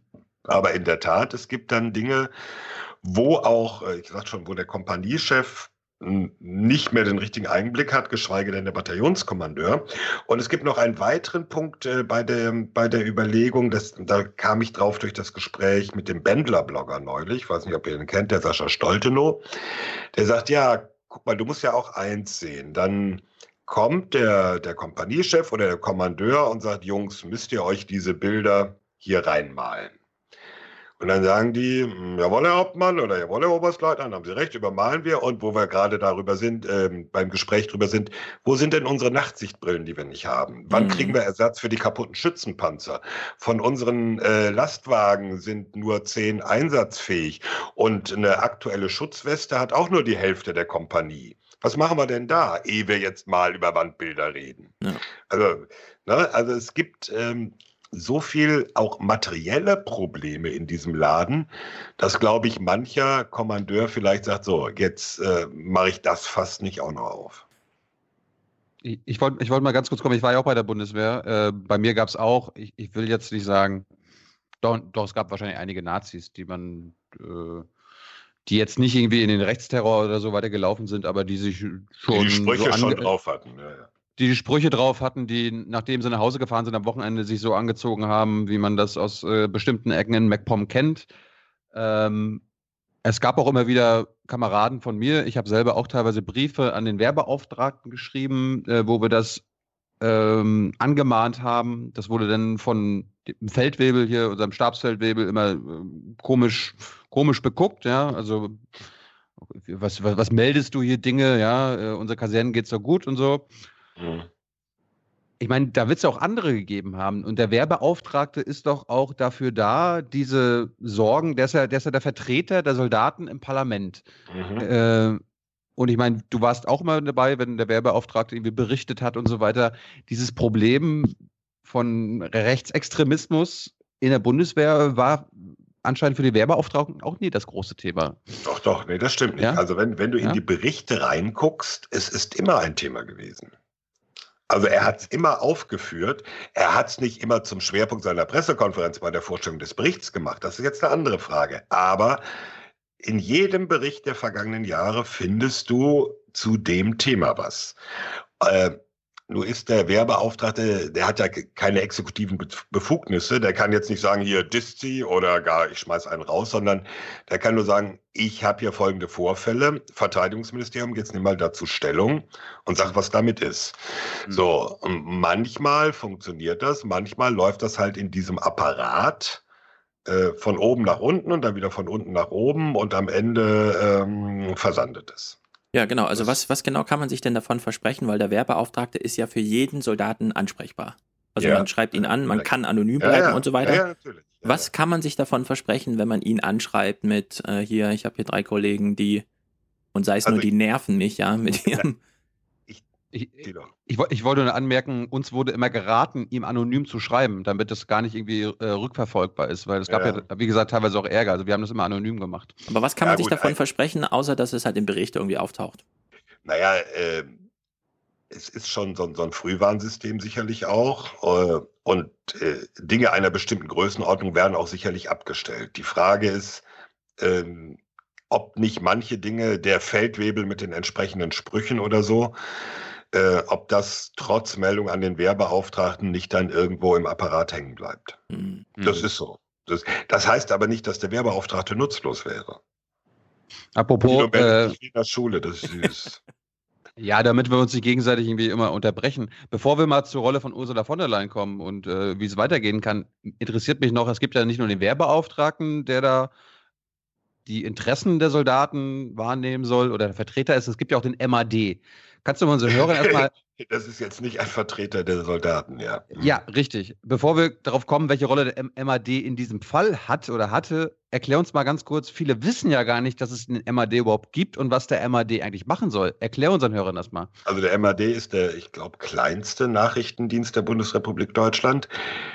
heißt ausgesprochen militärischer Abschirmdienst und das zeigt auch schon so ein bisschen, was seine Aufgabe ist. Seine Aufgabe ist nicht, Geheimdiensterkenntnisse für die Bundeswehr zu sammeln. Das macht nämlich der BND, der, der auch als militärischer Nachrichtendienst da zuständig ist, sondern der militärische Abschirmdienst soll halt die Bundeswehr absichern gegen Extremisten, gegen ja, Leute, die im, im weitesten Sinne versuchen, da reinzukommen und der Bundeswehr zu schaden. So. Aha, ja. Das ist, das ist die Idee dahinter. Ähm, über den Erfolg und Misserfolg kann man sicherlich lange reden. Ähm, Ja, aber ich meine, Abschirmdienst klingt mehr wie so ein Schutzschild. Das ist aber eher so eine Ja, Dienstaufsichtsbehörde, ja, die intern. Nein, nee, nee, nee, nee, nee, nee. Es ist schon die Idee, da so ein Schutzschild aufzubauen. Ähm, es hat ja nun ein paar Jahre gedauert, aber ab Juli wird jeder, der sich zur Bundeswehr meldet, vom MAD überprüft. Das gab es bisher nicht. Jeder, wow. Jeder. Wow. Each and everyone. Also jeder, der eine Waffe in die Hand bekommt, wird vom MAD vorher überprüft. Und dann führen Das die so ein Gespräch mit einem und gucken einen tief in die Augen oder kriegt man so einen Fragebogen oder? Äh, Ja, es wird ein Fragebogen sein. Ich weiß jetzt nicht, in welchem Ausmaß die auch mit Freunden und äh, Verwandten reden. Bisher war es ja so, da war jemand bei der Truppe. Wenn er nicht weiter auffällig war, war er nicht weiter auffällig. Und je nachdem, welche Stufe er erreichte, gab es dann halt eine Sicherheitsüberprüfung. In verschiedenen Abstufungen, Ü1, äh, die SÜ1, SÜ2, SÜ3. Wie erfolgreich das war, kann man auch drüber streiten. Franco A ist ja überprüft worden. Es gab eine Ü1 vom militärischen Abschirmdienst, die ja nach allem, was man hört, halt ergebnislos blieb. Das ist natürlich die Frage, kann man die austricksen? Wie leicht kann man die austricksen? War das vielleicht auf einem Level, wo es noch nicht auffällig war? Interessant war, dass äh, Franco A. auch der zweiten Sicherheitsüberprüfung zugestimmt hat, also einer etwas intensiveren. Wenn ich das richtig sehe, ist aber nie dazu gekommen, weil da war er schon aufgeflogen. Aber er muss sich so sicher gefühlt haben, dass er gesagt hat, kein Problem, ich erteile meine Zustimmung. Man muss ja Zustimmung erteilen, du darfst Oma befragen und, und all diese Dinge. Äh, es gab ja noch, ich weiß jetzt nicht, das war jetzt nicht der MAD, aber der Franco hat ja noch jemandem geschrieben und hat ihm eine Story ge geschildert, wie das mit dem Fund in Österreich war. Kannst du das nochmal erklären? Wem hat er da Ja, geschrieben? das- war- das und wer, er hat die, kannte. Ah, das müsste ich jetzt auch nochmal nachgucken. Also es gibt da so viele Verästelungen in dem Fall. Da ging es, ähm, ging's, glaube ich, um, um, um die, die Wehrdisziplinareinwaltschaft. Ähm, äh, Habe ich jetzt gerade nicht drauf, sorry. Ja, also ich finde auch beeindruckend genug ist, dass jemand 30 Seiten völkisches äh, Genspekulation. Seiten 200. 200 Seiten ist die Masterarbeit lang? Moment, ich guck mal eben. Dachte so 30 oder so. Kann man doch eben nachgucken. Jetzt muss ich sie auf die Schnelle finden, aber ich habe sie irgendwo hinweggepackt. Wahrscheinlich hat er noch Bilder hinten angehangen. So, nee, nee, nee, nee, nee. Also, diese Masterarbeit ist 196 Ach, Seiten. du großer Gott. Ja, nun. Ja, also wer da nicht auffällt, ja, bei 196 Seiten. Na gut, also 195, jetzt gucke ich inklusive Quellen. Ist das Äh, üblich, dass man da so lange Arbeiten schreibt? Ich habe keine Ahnung, wie lange so eine Masterarbeit heutzutage ist. Ich habe keine Ahnung, wie lange sozusagen so eine Masterarbeit Na ist. gut, Ursula von der Leyen oder. Äh, hm? Thilo? Mich würde mal interessieren, äh, bevor wir zu Uschi kommen, ja, bevor wir das hier personalisieren, ähm, gib mir mal wieder, du hast ja, du machst ja Augen geradeaus, du hast da mit vielen Soldaten zu tun. Wie ist denn die Reaktion der Bundeswehr-Community auf diesen ganzen Fall? Also, die komme, äh, da komme, sind wir ganz schnell jetzt wieder bei äh, Ursula von der Leyen. Na, ist ja weil, super. Weil die Reaktion hat sehr viel mit ihr zu tun. Ähm, also mit Ausnahme einiger weniger habe ich eigentlich keine gefunden, die sagen, ähm, das ist doch äh, super oder was, äh, dieser Rechtsterrorismus finden wir gut oder sowas. Es gibt einige, relativ wenige, aber lautstarke, die auf dem Verharmlosungstrip sind. Also wissen wir doch gar nicht, ob das wirklich so ein Rechtsextremist war. Und wenn so ein Gutachter vom Militärgeschichtlichen Forschungsamt behauptet, das sei rassistisch, naja, das ist doch auch nur eine Meinung. Und das muss man sich doch, und das ist doch alles noch gar nicht bewiesen. Und, na, also da gibt es einige, die aus der deutlich rechten Ecke kommen und die auf so einem Verharmlosungstrip sind. Die lassen wir mal außen vor. Die, die, die kommentieren das auch bei dir auf der Seite oder Ja, sagen ja. dir das? Ja, ja, bei mir auf der Seite oder bei Facebook oder so. Äh, Aber du hast schon- 200.000 Kommentare, also es kommentieren quasi jeder Bundeswehrsoldat kommentiert bei dir mit, ne? Irgendwie. Nein, das war ja über die letzten sieben Jahre die 200.000 Kommentare. Also da läuft schon mal was auf. Wir machen das jetzt hier zwei Jahre und wir haben nicht Also- mal 10.000. Ja, gut, es sind äh, mehr abgesehen. Kommentare als Soldaten inzwischen, aber gut, das ist dann eine andere Frage. Ähm, nein, es gibt viele, die sicherlich nicht aus der rechten Ecke sind, die zum einen diese Reaktion haben, was ich da vorhin sagte, mit Identifikationsfigur und äh, man muss doch irgendwo ein Vorbild haben. Und es gibt eine irre, irre große Zahl, die fühlen sich jetzt von der Verteidigungsministerin pauschal vor den Kopf nicht nur gestoßen, sondern richtig gehauen. Das war diese Geschichte vor zwei Wochen, das hat angefangen mit ihrem ZDF-Interview, was sie versucht hat, hinterher aus, äh, einzusammeln, hier mit ähm, Haltungsproblem und Führungsschwäche, dass die also sagen, diese Ministerin hat sozusagen gesagt, wir sind alle doof. Und sie hat zwar hinterher das so ein bisschen zurückgenommen, aber in der Öffentlichkeit hat sie uns generell in den Senkel gestellt. Das führt teilweise dann zu kindischen Trotzreaktionen. Äh, wir sagen, ah, diese Ministerin taugt ja nichts und äh, alles eine große Sauerei und äh, keiner nimmt uns ernst und keiner äh, hat Anerkennung für uns, also so eine, so, eine, so eine Überreaktion schon. Man muss aber sehen, dass sie ganz offensichtlich auch viele Leute, die sie inhaltlich beim Vorgehen jetzt, äh, was zum Beispiel auch Schikanen in der Ausbildung angeht oder sexuelle äh, Belästigung, sexuelle Herabwürdigung und solche Geschichten, die sie auf ihrer Seite hat, dass sie viele von denen mit ihrer Art äh, vor den Kopf gestoßen hat und damit nicht gerade zur Motivation beigetragen hat. Also wenn äh, ich vergleiche das immer, wenn ein Fußballtrainer seine Mannschaft zusammenfaltet und sagt, äh, ihr habt gespielt wie Flaschen leer, dann kann er das in der Kabine machen. Wenn er das draußen vor den Fernsehkameras macht, dann ist das für die Mannschaft nicht wirklich motivierend. Aber der Marco Seliger hat ja in diesem Gespräch ge- auch gesagt, na gut, der Generalinspekteur hat sich dazu geäußert. Er war sogar mal, hast du ja auch äh, aufgemerkt, mit Uniform im Morgenmagazin zu sehen.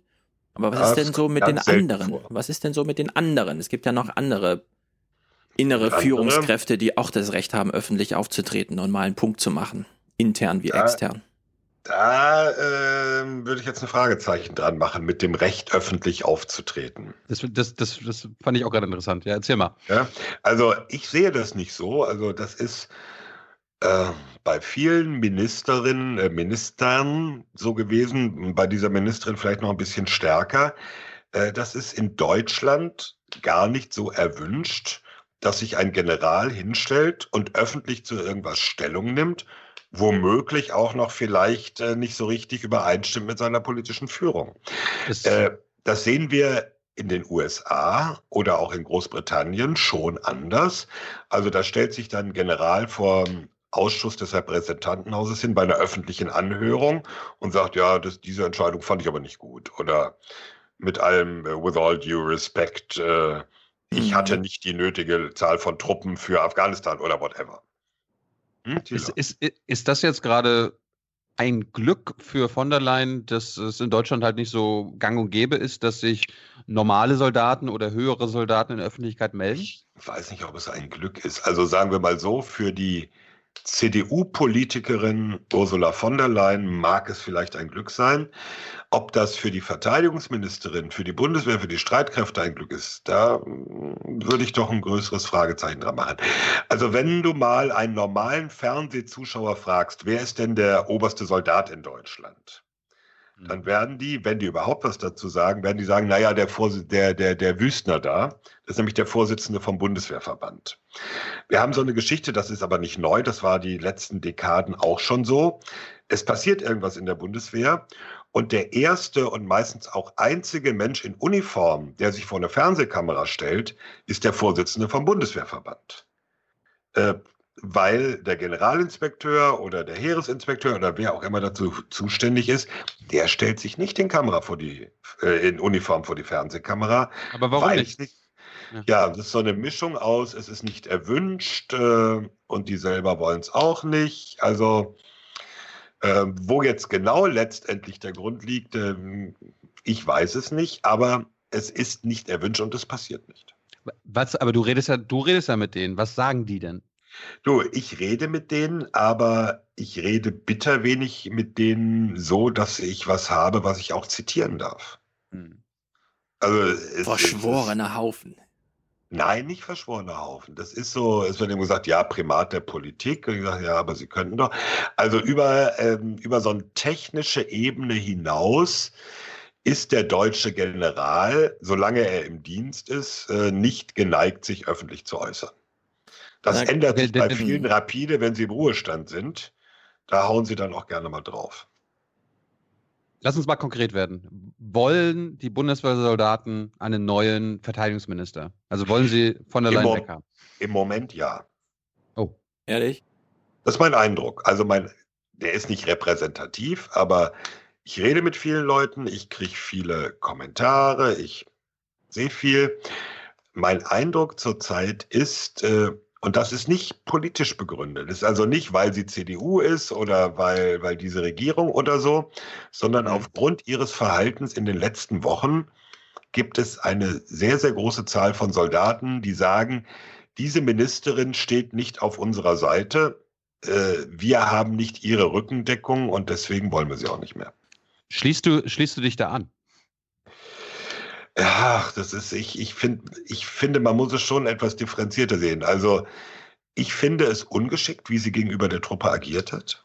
Mhm. Sie hat, wenn man sich das inhaltlich anguckt, an vielen Stellen einen Punkt. Natürlich ja.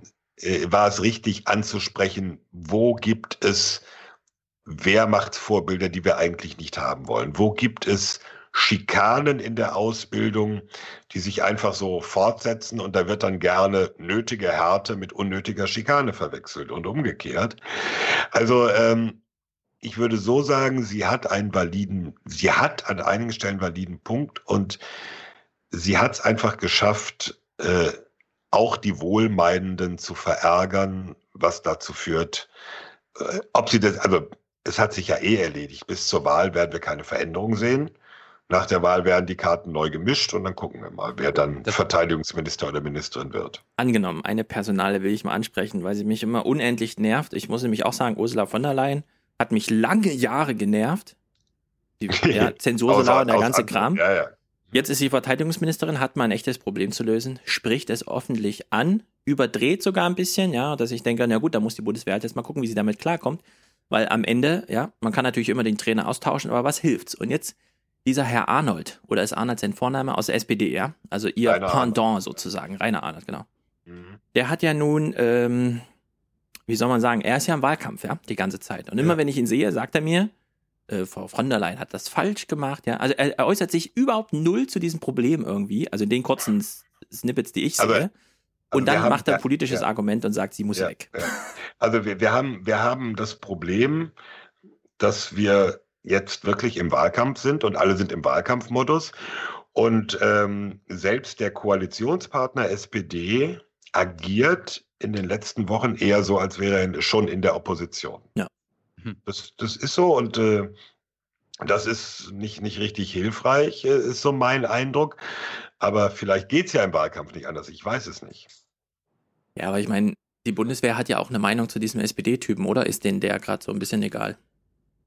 Ähm, der ist, der ist auf ihrer Seite, Stefan. Das, ich glaub, das, das wird aber nicht so empfunden. Ja, genau. Also okay. es, es wird nicht so empfunden. Also ist, mhm. ich habe nicht den Eindruck, dass, dass äh, die Soldaten jetzt alle sagen, oh, Ministerin doof, aber der Arnold von der SPD, jawohl, der ist mhm. auf unserer Seite und deswegen. Wir kommen nämlich auch noch an einen anderen Punkt und das wird, äh, das spielt ja mit rein, das hängt ja wie üblich alles mit allem zusammen. Wir haben ja neben diesen ganzen Problemen, was ist mit Rechtsextremisten, was ist mit Tradition, was ist mit Schikane, was ist mit sexueller Belästigung und so weiter, haben wir das ganz handfeste Problem, was ich vorhin kurz äh, angerissen habe, mit es fehlt der Bundeswehr nach zweieinhalb Jahrzehnten Sparen an manchen Ecken einfach an Material. Ja, es ist also an vielen Ecken runtergefahren worden, nach dem Motto, braucht man nicht, weil wir machen ja Afghanistan und für Afghanistan brauchen wir kleine mobile Autos. Aber geht es da schon um die 25 Milliarden oder reichte weniger? Welche 25 Milliarden? Um auf die 2%. Wir haben uns alle Nee, die geeinigt. kommen. 2% sind nochmal eine andere Geschichte. Da kommen, kommen wir gleich noch drauf. Es geht erstmal ganz grundsätzlich darum. Ja, aber ich meine, wenn man jetzt den Bedarf, der jetzt ist, ähm, aufsummiert, Ja. würden da 10 Milliarden reichen oder ist, ist die Bundeswehr quasi auch der Meinung, Trump hat recht, 2, 2 Prozent? Na, da gibt es unterschiedlich. Also es gibt, sagen wir mal, zwischen 2%, was so an die 70 Milliarden wären pro Jahr, nicht Mhm. mehr, sondern insgesamt. Und äh, dem, was jetzt so ist, mit einer moderaten Steigerung, so und so viele Milliarden im Jahr, gibt schon ein sehr breites Spektrum. Ähm, ich, würde, ich würde sagen, ja, sie braucht mehr, weil sie, es ist viel runtergefahren worden. Es gab ja, habe ich euch das schon mal erzählt, diese wunderbare Geschichte mit dem dynamischen Verfügbarkeitsmanagement. Nein. Klingt Das ist ein- klingt geil, ne? Also es ist inzwischen nicht mehr gültig, aber es war ein paar Jahre lang die Überlegung, ähm, ja, also zum Beispiel Panzer oder anderes Großgerät, da brauchen wir nicht, für die Einheiten, die wir ohnehin haben, brauchen wir nicht 100 Prozent. Also jedes Bataillon oder jede Kompanie hat so viel Kampfpanzer, wie sie halt braucht, um eine komplette Kompanie zu sein, sondern es reichen 70 Prozent und die werden immer dahin gefahren, wo das gerade für die Ausbildung oder für eine Übung gebraucht wird. Ja, also so, so ein Mietwagenprinzip, äh, bist halt nicht in der Übung, dann hast halt keinen Panzer. Ist für so ein Panzerbataillon ein bisschen unpraktisch. Äh, und das Ganze war mit, mit, mit anderen Dingen auch, ähm, Truppentransportern und, und, und so weiter. Ähm, da jetzt zu sagen, wir bringen mal die Leute, die wir haben und die Einheiten, die wir haben, dahin, dass sie sozusagen komplett alles auf dem Hof stehen haben. Allein das kostet schon ein wenig. Mal abgesehen davon, dass auch noch einiges modernisiert werden muss. So. Ähm, ob das wirklich die 2% sind, also mit diesen 2%, nun haben, hat die Regierung Merkel gleich zweimal diesem äh, 2%-Ziel zugestimmt auf dem NATO-Gipfel. Übrigens an ihrer Seite war immer ein SPD-Außenminister, der dem auch zugestimmt hat. Aber jetzt Das haben wir neun, jetzt haben wir vergessen. neun und der hat das schöne Ja. Zitat, ich weiß gar nicht, wo wir die ganzen Flugzeugträger hinstellen sollen. Ja, ja, ja. ähm, also es gibt natürlich auch den, den umgekehrten Spruch, Deutschland könnte ganz schnell die 2% erreichen. Man muss nur ein Bruttoinlandsprodukt haben wie Griechenland. Stimmt. Ja, ein dann ist das ne? ratzfatz. Ja, Weniger Autounfälle also- und schon hat man es ausgeglichen.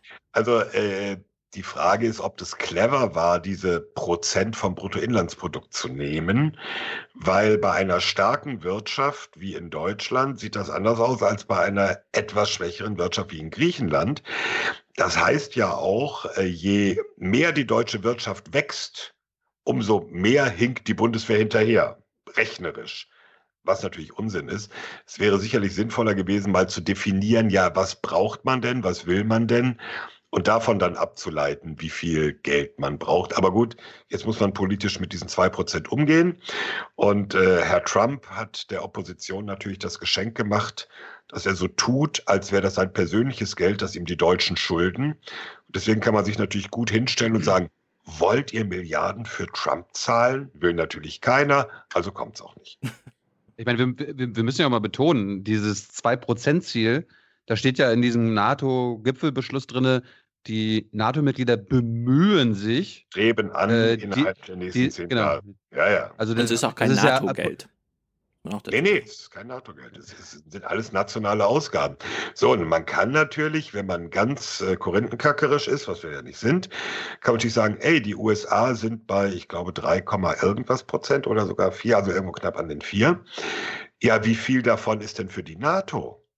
Oder wie viel davon ist für den Pazifik und, und Korea und Japan und äh, Garnison auf Okinawa, was mit äh, der NATO überhaupt nichts zu tun hat? Hm.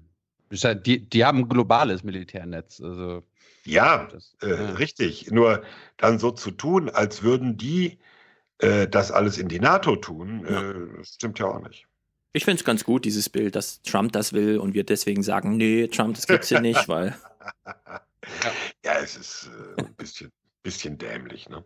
Ja. Ich wollte, ich wollte noch mal, ähm, bevor wir zu dieser Dunkelfeldstudie kommen, vielleicht weißt du da ein bisschen mehr, ähm, noch mal darauf zu sprechen kommen. Wie empfindest du die mediale Behandlung dieses aktuellen Skandals? Ah, das ist ähm, das Interessante. du, ist, du, du, du, bist ja, du bist ja auch ständig äh, im Heute-Journal, ja. N24, ja. NTV eingeladen. Wel welchen, ja. welchen Spin, welches Framing kommt da zum Vorschein? Sehr unterschiedlich. Also es gibt, äh, es gibt zum einen so dieses, ach, die Bundeswehr ist von Neonazis durchsetzt. Und dann fragt mich ein Moderator, ich sage jetzt nicht bei welchem Sender, nun gab es gestern eine Razzia in den Waffenkammern der Bundeswehr. Und ich so, Moment, äh, what the fuck, worüber reden wir hier? Gab es natürlich nicht. Dann sind wir ganz schnell beim Postillon. Unglaublich, Waffen bei der Bundeswehr entdeckt in großen Mengen. Äh, nein, es gab, es gab keine Razzia in den Waffenkammern. Es gab Begehungen von Unterkunftsgebäuden und Aufenthaltsräumen und so etwas auf der Suche nach Erinnerungsstücken, sage ich mal ganz äh, vorsichtig, an die, an die Weber. Also auf der einen Seite so das Holzschnittartige, alles Nazis. Auf der anderen Seite findet man zunehmend in einigen Medien jetzt, ey, so kannst du als Ministerin mit der Bundeswehr nicht umgehen. Du kannst ihr nicht einfach alle Tradition kaputt machen und so tun, als äh, wären wir hier äh, beim, bei der Bundesanstalt für die Rentenversicherung oder so etwas. Hm. Weil also ich meine, die Jungs haben schon eine äh, etwas andere Aufgabe. Es gab ja den Spiegeltitel mit äh, Ursula von der Leyen. Ja, ja. Äh, und ich habe, also gibt es bestimmte Medien, die sich jetzt auf Ursula von der Leyen einschießen, um sie loszuwerden oder so weiter und andere machen es nicht? Kann man das? Es gibt, es gibt äh, eher so, so äh, die etwas konservativeren Blätter, die jetzt sagen, also so geht's nicht. Hm. Ja, und man kann doch der Truppe die Tradition nicht kaputt machen. Und so ist mhm. es über. Also das Problem ist natürlich, das hat vielleicht auch ein bisschen mit Wahlkampf zu tun, es ist an manchen Stellen sehr holzschnittartig. Differenzierung ist ja immer so ein bisschen schwierig im Mediengeschäft, weil das äh, gibt nicht so schöne Überschriften und gibt nicht so viele Klicks. Jetzt, egal aus welcher Richtung, wenn man mhm. was zuspitzen kann und sagen kann, ey, alles buh oder alles nicht buh, dann hat man mehr Aufmerksamkeit, als wenn man versucht, es etwas mhm. aufzudröseln. Er, erklär uns doch mal, es, äh, von der Leyen hat eine Dunkelfeldstudie in Auftrag gegeben. Ja, bei einem Kriminologen, äh, dem berühmten Herrn Pfeiffer aus Niedersachsen. Ähm, er kennt also, sich aus mit Kindern. Da, da, wollte ich, da wollte ich aber, er ist ja aus Niedersachsen. Gibt es da jetzt ja. wieder eine äh, Hannover-Connection oder nee, so weiter? Nee, nee, das, das, nee. an der Stelle glaube ich nicht. Nein, nein. Okay. Nee, nee. Äh, der Pfeiffer war auch mal kurz Minister, ne? In einer, ich glaube, SPD-geführten Landesregierung. Kann das sein? Hm. Na, guck doch mal nach, ich meine. Okay. Jedenfalls, ähm, da geht es dann darum, zu durchleuchten, wo gibt es Fälle von sexueller Belästigung, Herabwürdigung, also äh, im weitesten Sinne ein Umgang mit Menschen, der schon moralisch, ethisch, aber vielleicht auch strafrechtlich nicht okay ist. Mhm. Das soll dieser Kriminologe durchleuchten. Der hat es allerdings auch geschafft, ähm, die Bundeswehr von vornherein gegen sich aufzubringen. Das war auch ein bisschen ungeschickt. Er hat dann nämlich in einem ZDF-Interview gesagt, ja, man muss mal gucken, was wir da finden. Ich rechne mit Hinweisen auf Gruppenvergewaltigungen und ähnliches. Hat, und, hatten, hatten wir hier im mhm. Podcast, das ah, ja. haben wir abgesperrt. Und es äh, ist ja so ein geschlossenes System wie in einem Gefängnis. So. Und dann sagt natürlich ein Bundeswehrsoldat, ey, dieser Typ, der sagt, bei uns gibt es wahrscheinlich Gruppenvergewaltigungen und wir sind so drauf wie im Knast. Das ist natürlich eine super Voraussetzung, um die Leute zur Mitarbeit zu motivieren, wenn die den Eindruck haben, da kommt einer, der uns schon als große Kriminelle und Arschlöcher abstempelt, bevor er überhaupt angefangen hat. Ja, das ist so seine Strategie. Er war tatsächlich ja. Justizminister 2000 bis 2003 ja. und hat danach immer viel so zu Kinder und Bildschirm und Gewalt unter Kindern und so. Und er kam immer mit diesem riesigen Aufschlag medial. Hat er diesmal wieder. Ja. Ob das für die Untersuchung selber so gut ist, na, ich glaube nicht. Ja, vor allem nicht, wenn man einen Gesprächspartner sucht. Also völlig absurd ja. eigentlich. So ist das. Mhm. Wann sollen die Untersuchungsergebnisse denn vorliegen? Puh, irgendwann nach der, deutlich nach der Wahl jedenfalls. Ich weiß gar nicht, ob nächstes oder übernächstes Jahr. Also es wird eine Weile dauern. Äh, muss man gucken. Also es ist nichts kurzfristiges. Das Problem ist so eine Ankündigung, der soll untersuchen, das immer, hat immer so einen kurzfristigen Effekt. Mal gucken, wenn irgendwann die Ergebnisse vorliegen, je nachdem, wie sie ausfallen, wie da noch das öffentliche Interesse ist. Gut, Kommen wir zum Ende. Was glaubst du, geht der, geht der Fall jetzt irgendwie noch weiter? Wenn wir das, wird das uns jetzt noch Wochen und Monate beschäftigen? Oder? Äh, also ich, ich hoffe ja nicht. Also wie gesagt, diese verschiedenen Stränge, Teile davon werden uns mit Sicherheit beschäftigen. Auch äh, der Fall Franco A. wird uns beschäftigen, weil irgendwann wird ja die Bundesanwaltschaft vielleicht mit ja. mehr Ergebnissen kommen. Es gibt jetzt, auch das ist ein Aufregerthema, Disziplinarverfahren gegen Vorgesetzte bis hin zu einem Zwei-Sterne-General, die oh. äh, Franco A. nicht rausgeschmissen haben. Ja. Sondern gesagt haben, ah, diese Masterarbeit, ja, Ausrutscher das hat er nicht so man gemeint. Verantwortlichkeit. So ist es. Ähm, da tobt dann natürlich auch die Debatte, so ein unbescholtener Soldat und welche Gemeinheit und so. Warten wir mal ab, was da kommt.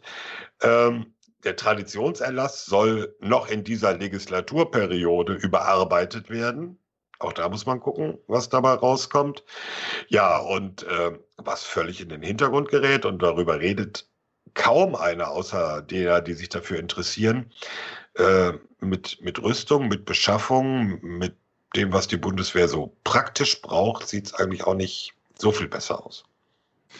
Letzte Frage. Angenommen, Thomas Wiegold hätte in seinem Arbeitszimmer ein Wehrmachtsbild von Helmut, Helmut Schmidt. Was? Wo? Ich muss mal gucken. Häng, häng, nee. hängen, nee. hängen gehabt. Hättest du das abgenommen? Ich hätte in, gar, in erster Linie gar keins aufgehängt. Ich, ich wüsste nicht warum. Ursula von der Leyen hat ja gesagt, die Wehrmacht spielt keine Rolle in der Tradition der Bundeswehr, Nicht? außer ja, die wichtigen Sachen des Widerstands. Ja, und aber ich will auf einen anderen Punkt hinaus.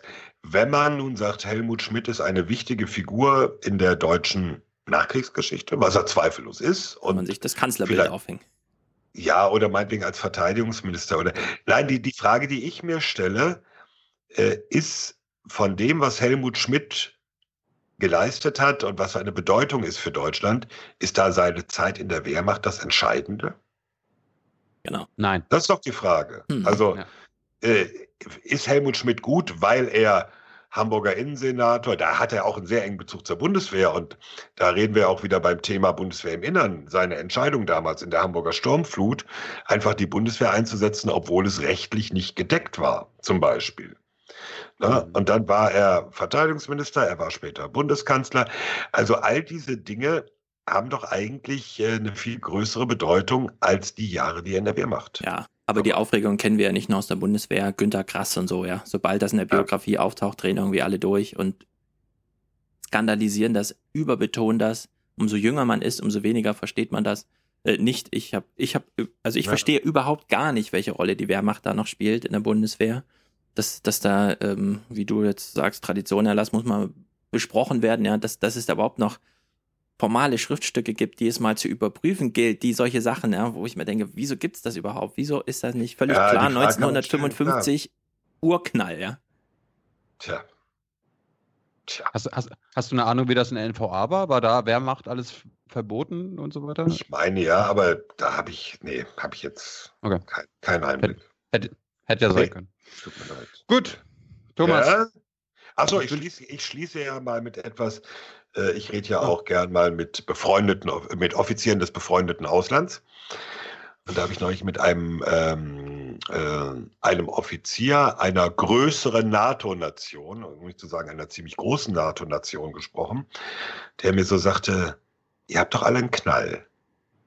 Wir reden vielleicht mal über Russland, über ISIS, über Syrien, wir hätten da so ein paar größere Probleme und ihr beschäftigt euch mit irgendwas, was vor 70 Jahren war. Ja, wir sind immer noch im Ego-Nahkampf, weißt du? Ja, offensichtlich. Also der, der guckte mich mit großen Augen an und sagte, äh, habt ihr sie noch alle? Ja, aber so. egal, mit welchem NATO-Soldaten du da gesprochen hast, wenn er nicht deutsch ist, hat er eine andere Beziehung zur Vergangenheit. Ja, ja das, ist ganz klar. Da ist das Vorzeichen wollte, einfach einmal verdreht. Und ich wollte nur einfach ja. mal diese, diese Sicht mit einbringen. Ja. Ist, ja? Ein, ist, ein, ist ein schönes Schlusswort. Danke Sehr gut, Thomas. Bis zum nächsten Mal. Mach's Ciao. gut.